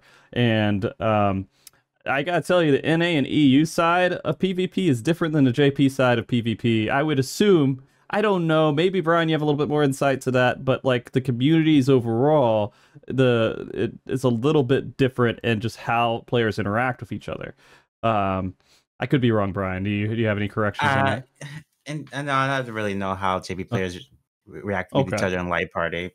Okay, um, okay. Mm. I, I feel I feel like this is a guess. NA and EU pla- NA and EU players are a lot louder, a lot more noisy, Probably. a lot Oh, more yeah. Yeah. oh yeah needing, Probably, yeah. I needing would someone to kind of like say, "Hey, calm down, dude," or "Hey, don't do that." Right? They need a little bit more of that than JP players may need as well. Uh, and that's just how it is. I will say to like dovetail off of what Lythi was saying. I mean, I think it is something that's so important that in our spaces, in any competitive space or any high threshold of performance space, so that's even end game rating. That's even that's anything, right? Um, some of those game modes can be the most exciting and most fun, and it's a journey for everybody to learn how to deal with ourselves when we are presented with big challenges like that. And the fact that oftentimes our victory or our defeat is not wholly our own responsibility, but is also shared with others. Um, and it's something that I've seen time and time again. A lot of discussions where folks who want to engage with the space are really worried because of its toxicity or really, really are hesitant about it. And that's something that, like, we do have to all be very aware of. And if you want a competitive scene to grow and stuff like that, I mean, you have to be aware of how you conduct yourself. And of course, like we were saying, like there are bad days, but as someone who like used to I played competitive Overwatch for ages. I was obsessed with it. It was what I started streaming on. And part of what drove me away from playing it was that it eventually got so bad and so toxic that like if I was on mic and anyone even heard that my voice was feminine, the things that would be said, it would Mm. like I I Yup. genuinely I did not even expect the depths to which it got. And I was shocked. I was shocked. Like, even being in the gaming space for as long as I have. So it's one of those things where, again, we have to make spaces that people would even want to be Yes. in. and then we have to, like, learn how to conduct ourselves in those spaces. So I agree that, like, Square Enix's stance on those on those instances is something that like they've been they've been very clear about across the board that I think does Yeah. generally make our community better but it's something too where like yeah we have to we have to realize that there are going to be moments where people get spicy and in competitive stuff it happens but like you know, be responsible for your behaviors and like Yeah. try to make it a space that people want to be in because it's so much fun and it's really good. But like you have to you have to maintain it, right? Uh huh. Yeah, I Which think is- some of the community does a really good job too. Like the revival Discord, it's pretty safe and clean for everyone. Mhm. Mm. I mean, Yeah, you're always we- going to have. Oh, go ahead. Go ahead. I just wanted to to throw in uh, something Uh-huh. that made me really happy was to see just I was uh, hopeless as well. I'm not quite sure. I think every single team at FanFest uh, London was a Uh-huh. mixed team. Mm, With with chaos and light, or what do you mean? No, uh, range of ma- genders. male, male uh, Gender. range of genders, male, Oh, female, and oh. in between players. yeah. And that is like for me coming from other competitive esports, that's not a thing. You don't see that really anywhere currently. Hmm. It's still super like super segregated and Mm-hmm. Girls girls are not competitive enough, stuff like Dude. that. It's such Oh my a massive mantra. Dude, you don't know how bad it was over in Yeah. It, e- e- oh my god. i- i- back in uh, not recently we had at least I think we had one team from NA at the recent one that we did that had uh uh, you know some level of mixed genders within the, the party Yeah. right but like in uh god it was 2018 and Mm-hmm. I I remember bringing on uh Shilly for a conversation about her experience and it was so just uh, So sad. bad. Like as immediately, like the you know they were they're a really good team. They're a really strong team, but like they didn't win, and all the comments were, "Oh, it's because you had a girl on your team." You know, oh, it was because the girl, right? And it was just like, Ugh. holy shit! Like, how, why are we still in this weird uh, stone age of the internet where we can't like get past these stupid comments? Yeah, Uh, and and the thing I have to say about that is like we sometimes we say like the 14 community is like totally wholesome, but no, this happened in the 14 community. Th- Yeah. There's Yeah. there's bad apples here, okay? Yeah, yeah. and it's not No. see it's not like it's overwhelming. It's not everywhere in the community but they exist. There's there's tons of little communities out there that have their own discords and all they do is just just circle around the same bs statements and comments and things just to make themselves feel a little bit better for whatever they're upset about. It- they don't have a lot of weight but these things make them feel better. Uh, and it's not good but I know why they exist, right? I know how, why people say these things. I know why they're they're out there, uh, and it's always going to be there. And that's why that's why Square Enix has to come in and have a firm stance and moderation and control and take it like really seriously when they're moving in. Uh, is that people are going to be whether they're saying things that are bad or whether they're doing things that are bad. These people will always exist. They're not. No one's ever going to play the super, uh, you know, trust game or you know, uh, where everyone is going. We're going to go in. Everyone's going to be good. No one's going to mess. It. Can't do it. There's always going to be a Right, handful of people out there that are going to try to to screw over everything for everyone else. So you have to I have that will- moderation. I will say that hearing that story and then experiencing what we experienced on stage at FanFest EU, having a woman and a non-binary com- like commentator duo, um, I now I have not looked at Reddit. now I have not around the internet, but I will say that every single word that I have heard has been kind. I so have heard good. nothing but support.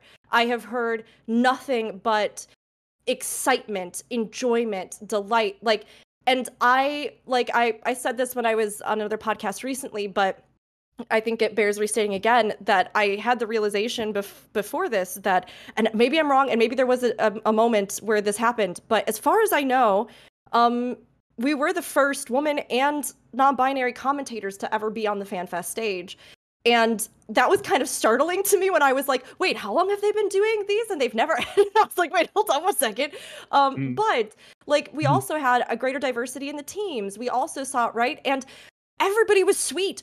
All of the, like, it was so wonderful to me. Like, Fish, some of the players previously were on Revert PvP, and they came up to me and they were like, we saw you in Wolves League, and we loved your commentating. Do you remember us? We're the Lalafells. And I was like, oh my gosh, like, you know, and everybody was just like that everybody was excited. I did not hear a single like, oh, well, these people are No. commentating or like, oh, like And it was the same afterwards. So let that just show that, like, while there will always be bad apples in a community, that again, if we set the predominant tone to be accepting, diverse, welcoming, and to celebrate that within our community, it really does make change. Because, like, I was worried. I won't lie. Like I Mhm. always worry about this, and I was worried. And Lythi's one of my very dear friends, and the two of us being up there, I was like, boy, I hope we don't have a lot of hate emails. like, I really hope it's good when we get back.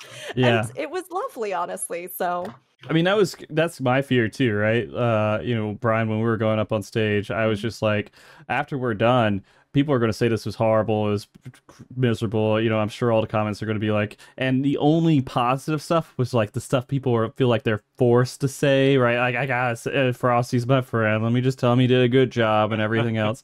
but it, it was actually genuinely good comments from a lot of people, and that Yeah. felt that felt really good uh, to hear that stuff. And uh, I'm sure there's a good handful out there. You, if you search, you can find it, but you have to search, and you just gotta tell yourself not to search, right? Uh, any place where anyone can comment uh, freely. There's going to be an anonymous account that pops up and says whatever they want to say to be just as horrible as they want to be, whatever. Our semi anonymous, barely existing kind of user out there. Uh, YouTube, Twitter, uh, Reddit. you know, a lot of these places will have uh, these kind of uh, people show up, and that they just exist for the you know the reaction and to uh, to say it. Uh, so I wouldn't think too much into it. Um, but yeah, you guys did great. From everything I understand, the the reaction was really great from the community. Uh, you know, I'm very happy with the way that the community has responded to it because I can I'm concerned about that to a pretty decent degree. Brian, you're really involved in the PvP community, like more than all of us. I would say out of everyone in this call, you're the most involved in PvP. I feel pretty confident in saying that. Um, Sure. I used to do a lot of stuff with PvP back in the feast days, right? We had a Discord, we had I had my own fun PvP drama, whatever that would go through all that, right? We I went through all the reigns of being a PvP player and being really embedded with it. Um, and so, uh, but I'm not as active like as uh, a lot of community is right now. Uh, and to have people still be accepting of me going on stage and still doing this stuff means a lot to me uh, because this is stuff I love to do. Uh, and I, I want to go out there and I want to do it. And I want to do a good job, but I don't want to have a whole bunch of people angry at me for doing it. from the responses that I've gotten, no one was upset with any. I mean, there's probably a few people out there, right? Uh, but no one was like overwhelmingly upset. Like the community wasn't like, oh, let's just what the fuck are Oh, they yeah, doing? no, Why are these no, people there? There's just like a handful of people out there, but for the most part, the community has been very supportive, and that means a lot to me. It really yeah, does. especially especially after the four of us done it, like everyone was like super duper positive, thought we did a good job from what I've seen. Yeah, beforehand there was some negative, like some people were saying like I sh- like I said earlier, I mm-hmm. shouldn't have done it, it should have been someone else, but you know, af- after they seen us do it, they thought we did a great job. So Yeah.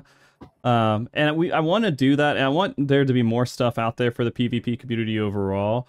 Uh, and there's a lot of really good people out there too that are also working as commentary. They're also working with all this other stuff, and they're building up. And I'm I'm hoping that there could be platforms for everybody to kind of grow and do more stuff in the future. But Yeah. with such a limited platform that we have with Square Enix right now, we you know there's only so much room. But if they grow it, we can get a lot more room for a lot more people to do a lot more stuff, uh, a lot more things. And I'm hoping I'm hoping at some point I can get if things work out in some way, I can get Mog Talk to do more sponsored events for it and stuff and start growing that side. But it's it's a lot of work. It's a lot of work without the official support, where they're building stuff Right. within the game and building that community itself. Uh, we need more uh, from that for a lot of these other things to grow as well.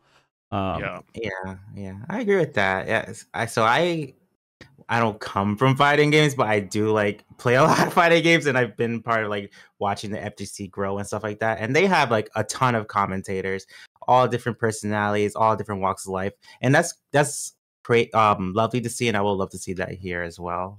So that's why I'm always happy to see us bring new commentators as well coming up.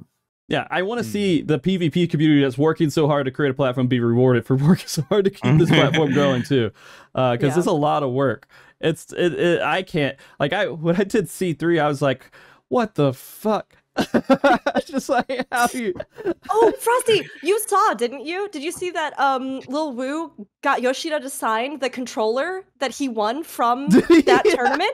Yeah, yes, it was so cute. He cracked it open and Yeah. like handed it to Yoshida-san and Yoshida signed the side of it and Did- everything. Yeah. Did he say was so anything positive about the controller? I don't. Yeah, he seemed to like it. He seemed Okay. to like it. Okay, okay, okay.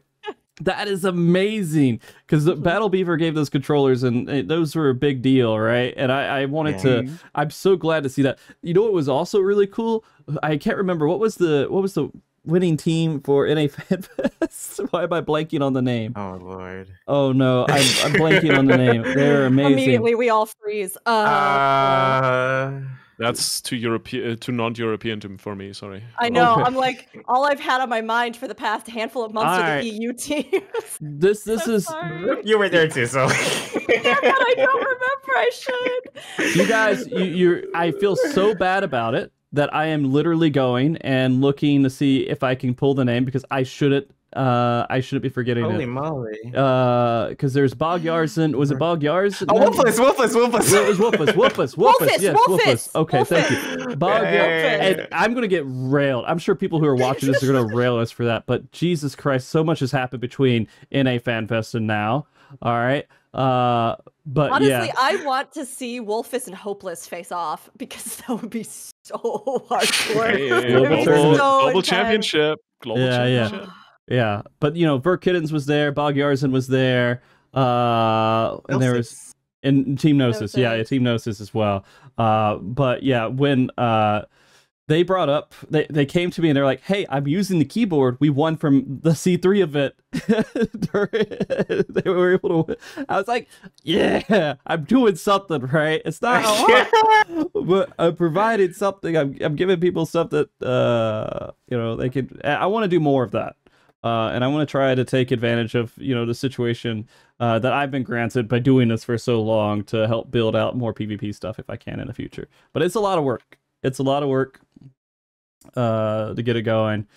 Um, and there, because you gotta just make sure you try to get as in tune as possible for what's currently happening within the PvP community and making an event that fits what the mode is, right? Uh, because it's not the same as other tournaments. You can't just say, "All right, here you go, go, good luck." You have to actually look at the rules, look at, have an understanding of map rotations, job uh, rotations, everything else, and uh, move forward with that. Yeah. But oh, guys, it's already been an hour and a half, by the way. it flew by. Oh my It gosh. Yeah, this is it is so good to see all you guys. I'm sorry I couldn't be there. It would have been fun to have the four of us just hang out. I know. I Uh, wish yes. next we'll we'll make it happen. We'll, We'll make it it next happen at time. some point. Next Yeah. time. We'll, we'll I- make a way. to ha- We'll find I a way. to wish there was any way we could all finagle ourselves to JP, Oh, yeah, but that would be no, great. That's what I I don't think that's Twitter. gonna happen. Yeah, no, that that is gonna be a tough one. Some people may be be able to get over there, but I don't. It, it's it's tough. Like I Mhm. uh I would love for it to happen because I think that would be really cool.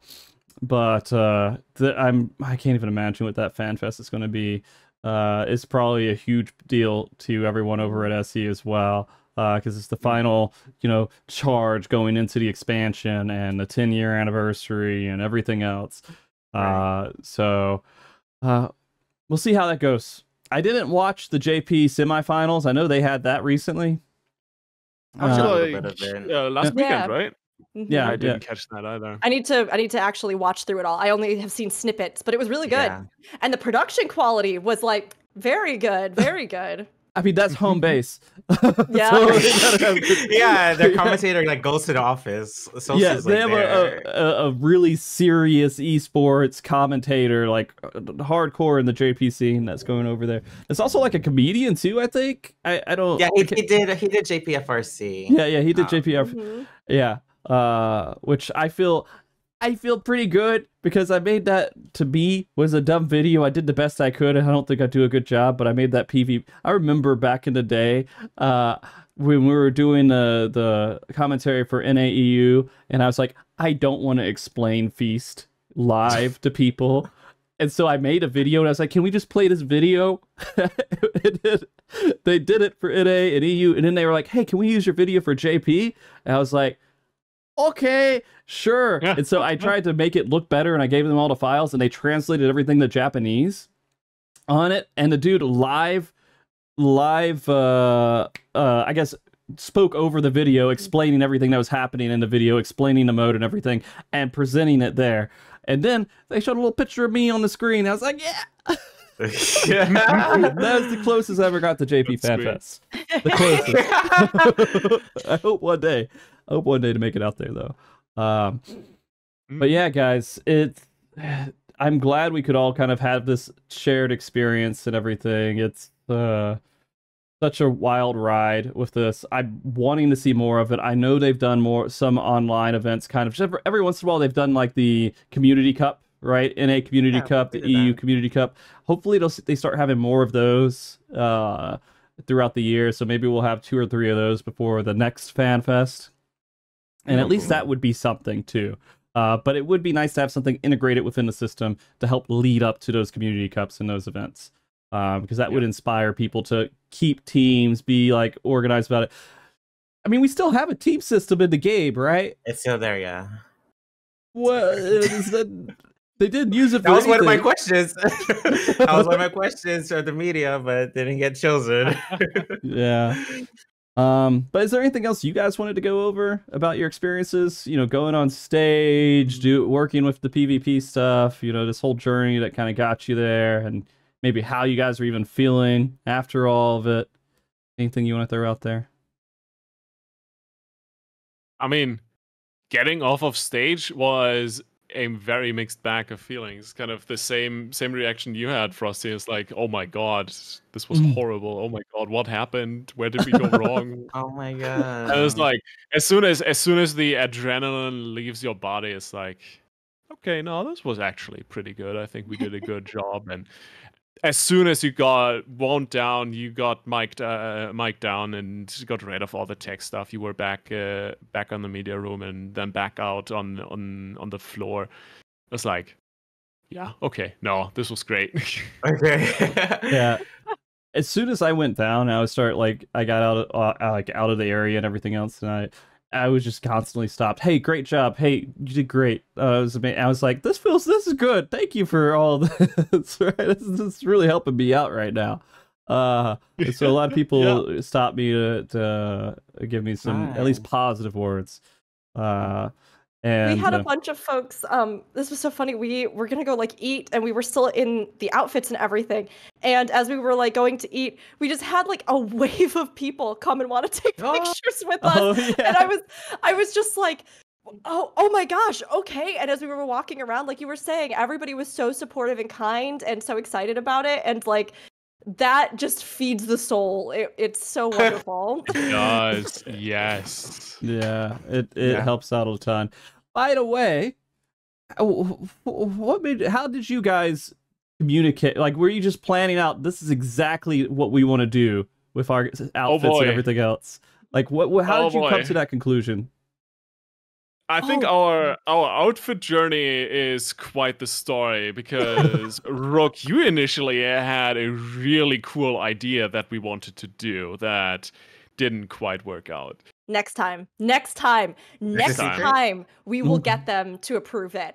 Um, it's not a What? secret. We can talk about it.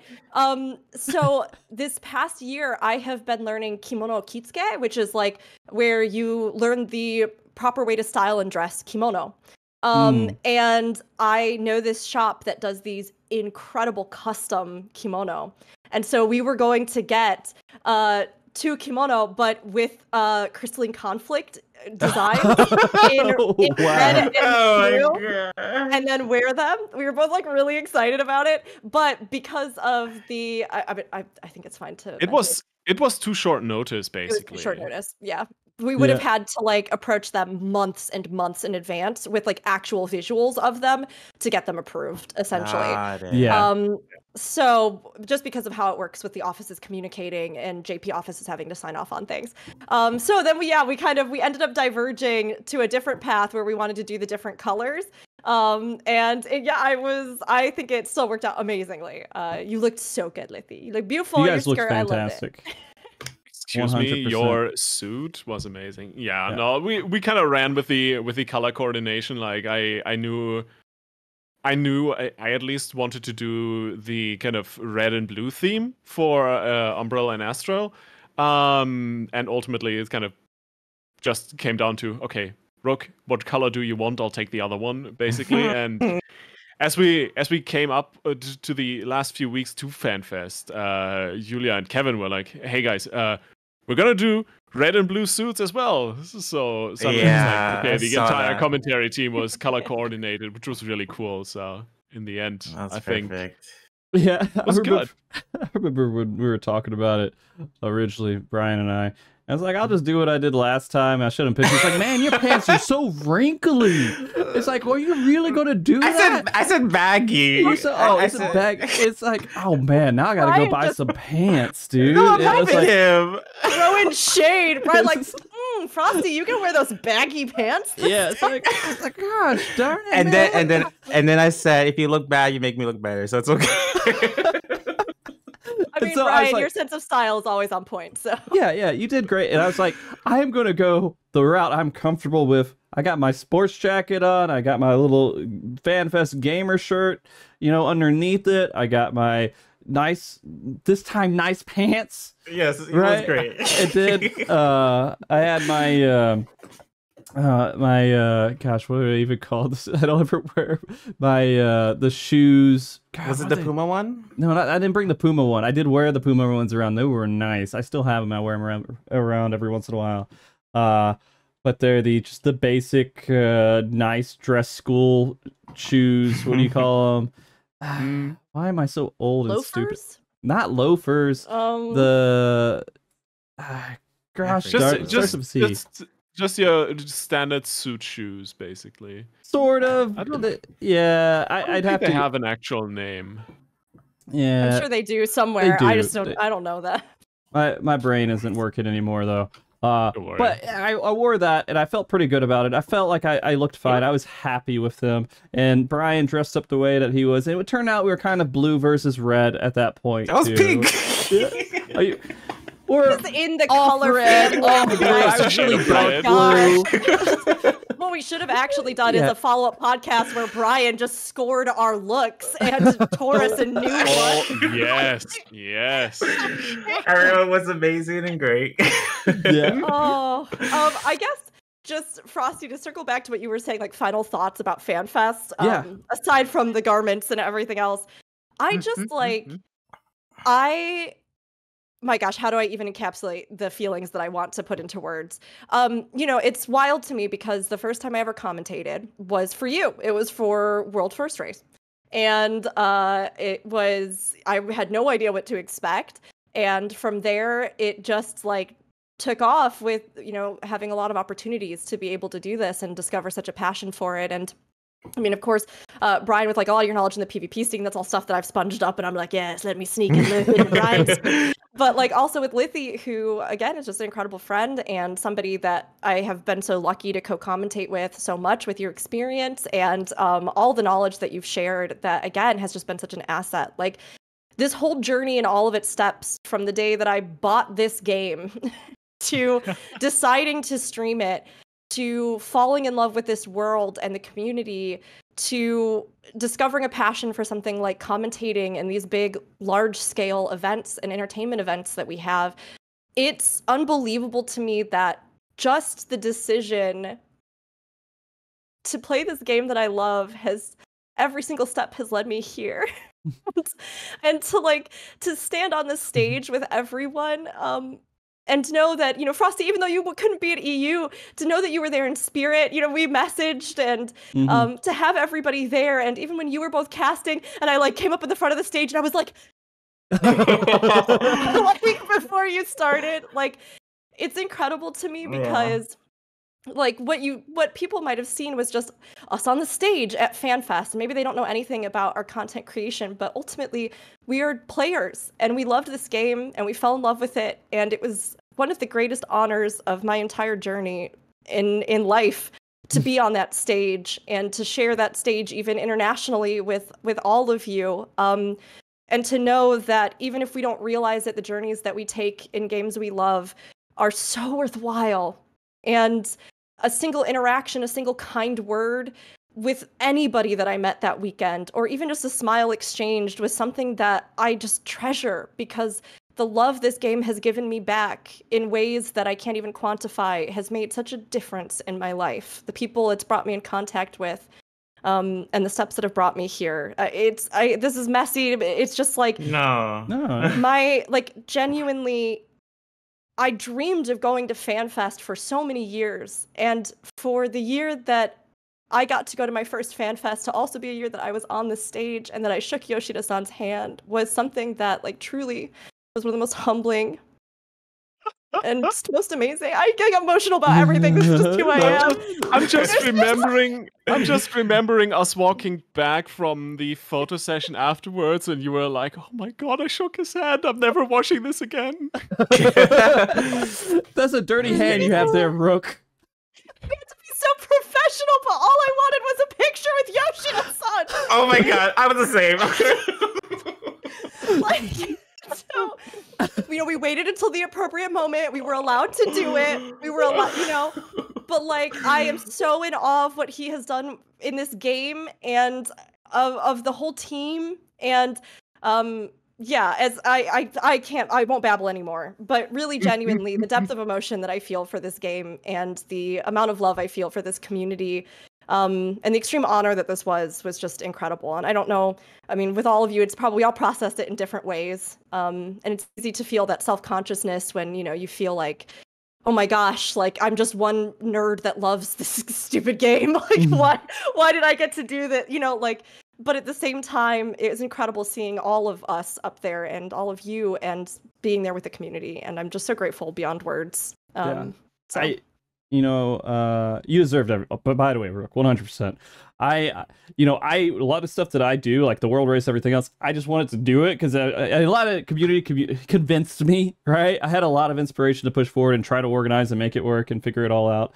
And you guys coming on and doing your part just to be there is really just all I'm fucking doing is offering a, a, a spot for you to talk. You did everything. it was just there, and you you did all the work. So everything that you've gotten ever is because of you, Rook, and you being there. Uh, so I appreciate you saying that uh, 100%. I was talking to uh, what was? Uh, I was talking to Alex and I was talking to Husky uh, just a couple days ago. Uh, and we are talking about uh, you know a similar thing with them going on stage and, and doing all this stuff.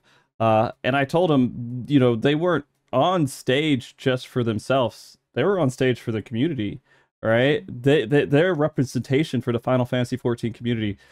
So it meant a lot for everyone to see them on stage, and I feel like there's a lot of people in the Final Fantasy 14 community that feel the same way about you, Rook, and you know, Lythi, uh, Brian, all you guys, and Yeah. 100% seeing you up there is seeing the Final Fantasy 14 community on stage, and it is uh, a shared experience for a lot of people. I 100 when you saw Alex Amu, uh, Alex Mukala and uh, Husky on stage, it felt good, right? Yes, it felt I good. Yes. It wasn't almost just- cried. So that similar feeling exists uh, in the positions you guys were in as well. I'm certain of it. So, um, all right. Good luck, Brian Lythi. Follow it up. Ah! Much like- much like Brian and fashion, I'm going to be ranking you all on your Oh, no, no, no, no, please don't. but no, I, I'll say though, I, I definitely appreciate you guys a lot. Um, Lythi, we did the EU commentary for the Community Cup together, and you Yeah. helped me a lot, like improve because you know this is something I just like. I've been a PvP guy, but I never did commentary at that level until you helped me. So I appreciate you a ton. Frosty, we've been together in the PvP community for so Yeah. long. And if Yeah. it wasn't for you, a lot of stuff that I've done wouldn't have happened, like making the Discord. And I, I, I feel that way. Okay, okay, okay, okay. At least. And then Rook, we've been like streamer buddies for a long time, Ethernet stream team. And you've always been so kind and supportive to my content. So appreciate you. Love you. I love you too. yeah, yeah, and then being on stage, yeah, it was the craziest things I've ever done. Um, I was super confident about it. The only nerves I had was like the technical stuff, but I'm super happy I did it and definitely I felt like I was representing not only the PvP community but like black people because there's not a lot of Oh, yeah. minorities in um gaming in general. Um Yeah. funny enough the the, you know, we had like hair and makeup people. I wasn't sure like if they would be able to do my oh. hair. Oh my gosh, You were very cautious about that. I remember that. yeah, yeah, actually, yeah, yeah. L- Luckily, they had like someone who was just like a local to Vegas, and she's like, "Yeah, I got you," and like she did great. And Yeah, they did my hair too. I was like, all right, you know, I might have some scalp showing. I might be a little bit shiny here, and they just went to town and just made sure I didn't look too stupid up there. And I was, I was very, very happy about it. so mm. and they went. They even took a lint roller and they were getting all the lint off, and they were just making sure. I, oh my I was god, like, Fancy. I'm- yeah, I'm very They- satisfied. So they, they they like trimmed your facial yeah, hair. they too, were trimming like my facial hair. Like it's crazy right now. They like made sure it was cleaned up a little bit, and I was just like, man, I am very lucky for these people to try to make myself look better for this quick moment while I'm on stage. Uh, Yeah, I, I was stubbly, so they didn't touch my facial hair. But yeah, they Mhm. they were super great. And I was super happy that they actually had stuff in my hair and my tone. Um, yeah, I, I you know, Yeah. big big thank you to Square Enix for the opportunity. yeah. All right, Lythi. Oh God. It's all you. Ah, it's like there isn't much left to say that that has been already said. You know, right? Yeah. Um, no, it's. I, I very much share, the sentiment. Uh, it was a crazy experience. It was absolutely magical. I'm forever grateful for the opportunity for you guys being along the for the journey and uh, at my side or letting me be at your side. It's like uh, the same vein that I'm able to maybe give some input and some uh, some some inspiration for commentary. I'm Mhm. learning from you guys in regards to the community, the PvP itself, how the game works, and just ch- chatting and sharing experiences just means so much. And I'm so grateful that everyone is so open to that. And of course, being able to be kind of my own person for representation as well, having people come up to me afterwards and uh, tell me that they're incredibly, incredibly happy that someone, someone like me, was on stage f- uh, for this. Is it's just, it warms my heart. It's the reason why I do this, and it's, it just, I'm just very glad I am in the position where I'm able to do something like this, and I'm forever grateful for that. Hmm And I'm grateful, you know, for all of you guys for being a part of everything that we've been doing in the community recently too. We've been, you know, Mog Talk's done a lot of stuff, and without you guys being involved in the world race, even with the C3 stuff and everything else, uh, it wouldn't be near the quality uh, that it was. So you guys all deserve all everything that you've gotten and where you are right now with, uh, you know, being on stage and everything else. And I'm hoping more of that comes your way as well, uh, because it's still well earned and deserved. Um, Next one, we'll do it together. There we go. Go. Yes! Let's Can you go. imagine just like all four of us? Or like, what if they like we switch out? Or like, I don't know what. Figure out how all four of us go and commentate. Yeah, well, all four of us go to the JP side, right? And then we're all commentating right here, and then Brian and I are commentating for, uh, you know, Team Umbra. And then you guys are doing Astral, and we're just sitting there. I'm like, yeah, yeah, yeah. We're all just like cheering. But then when the other team like does something great, we're just like, oh, it looks like they're getting kills and everything else. And they just like, oh, we're going to that thing where like the home team that comes, Biased casters? yeah, the bias That would casting. never happen. I love it. Look, I'm just saying, there's a way. Even if you know we like rotated hosting, commentating, I don't know, it would be amazing. Bring Yeah. that uh, JP action or just whatever. I, it would just be fun. It's just great. I am personally hoping that the PVE competitive scene makes it some way to FanFest or some bigger scene or something so we can commentate that as well. Because that is something that I'm extremely passionate about. And I think, uh, and Brian's not. We can, you know, it's whatever. Yeah, Brian can get out, but the rest of us. no, the bigger but- the game is, the bigger PvP would be too. So please. um, but thank you all for coming on and talk to me today as well. This has been a fantastic conversation. I'm glad we had a second to kind of catch up and go over stuff. Um, you know, this is a huge highlight, and then we have the JP FanFest coming up around more information, and we're gonna have Dawntrail and a holy crap. They already said they're, they're going to have more Criterion, more Savage, more Ultimates, and maybe even more. Maybe we'll even do Deep Dungeon racing at that point, right? Because they're going to have new Deep Dungeon. There's going to be so much to do that we're going to be very active. I'm going to be trying to provide as much of that scene as I can. Uh, and uh, I have recently, due to the Criterion stuff, figured out a lot of stuff with uh, stream uh, controls going through chat commands and remote controls and stuff. So there's a possibility for events overall to evolve. But we will see. I'm I'm super excited for the future and hopefully for you guys, for all the people who are inspiring to do commentary and everything that's in the PvP communities, PvE communities everywhere, uh, that we can create something that's really cool within the next uh, couple of years because it's going to be a wild ride coming up. I know we're in a lull, but this is all prep for the the burst that's happening here soon Yeah, of definitely. 7-0. Oh, Um, yeah.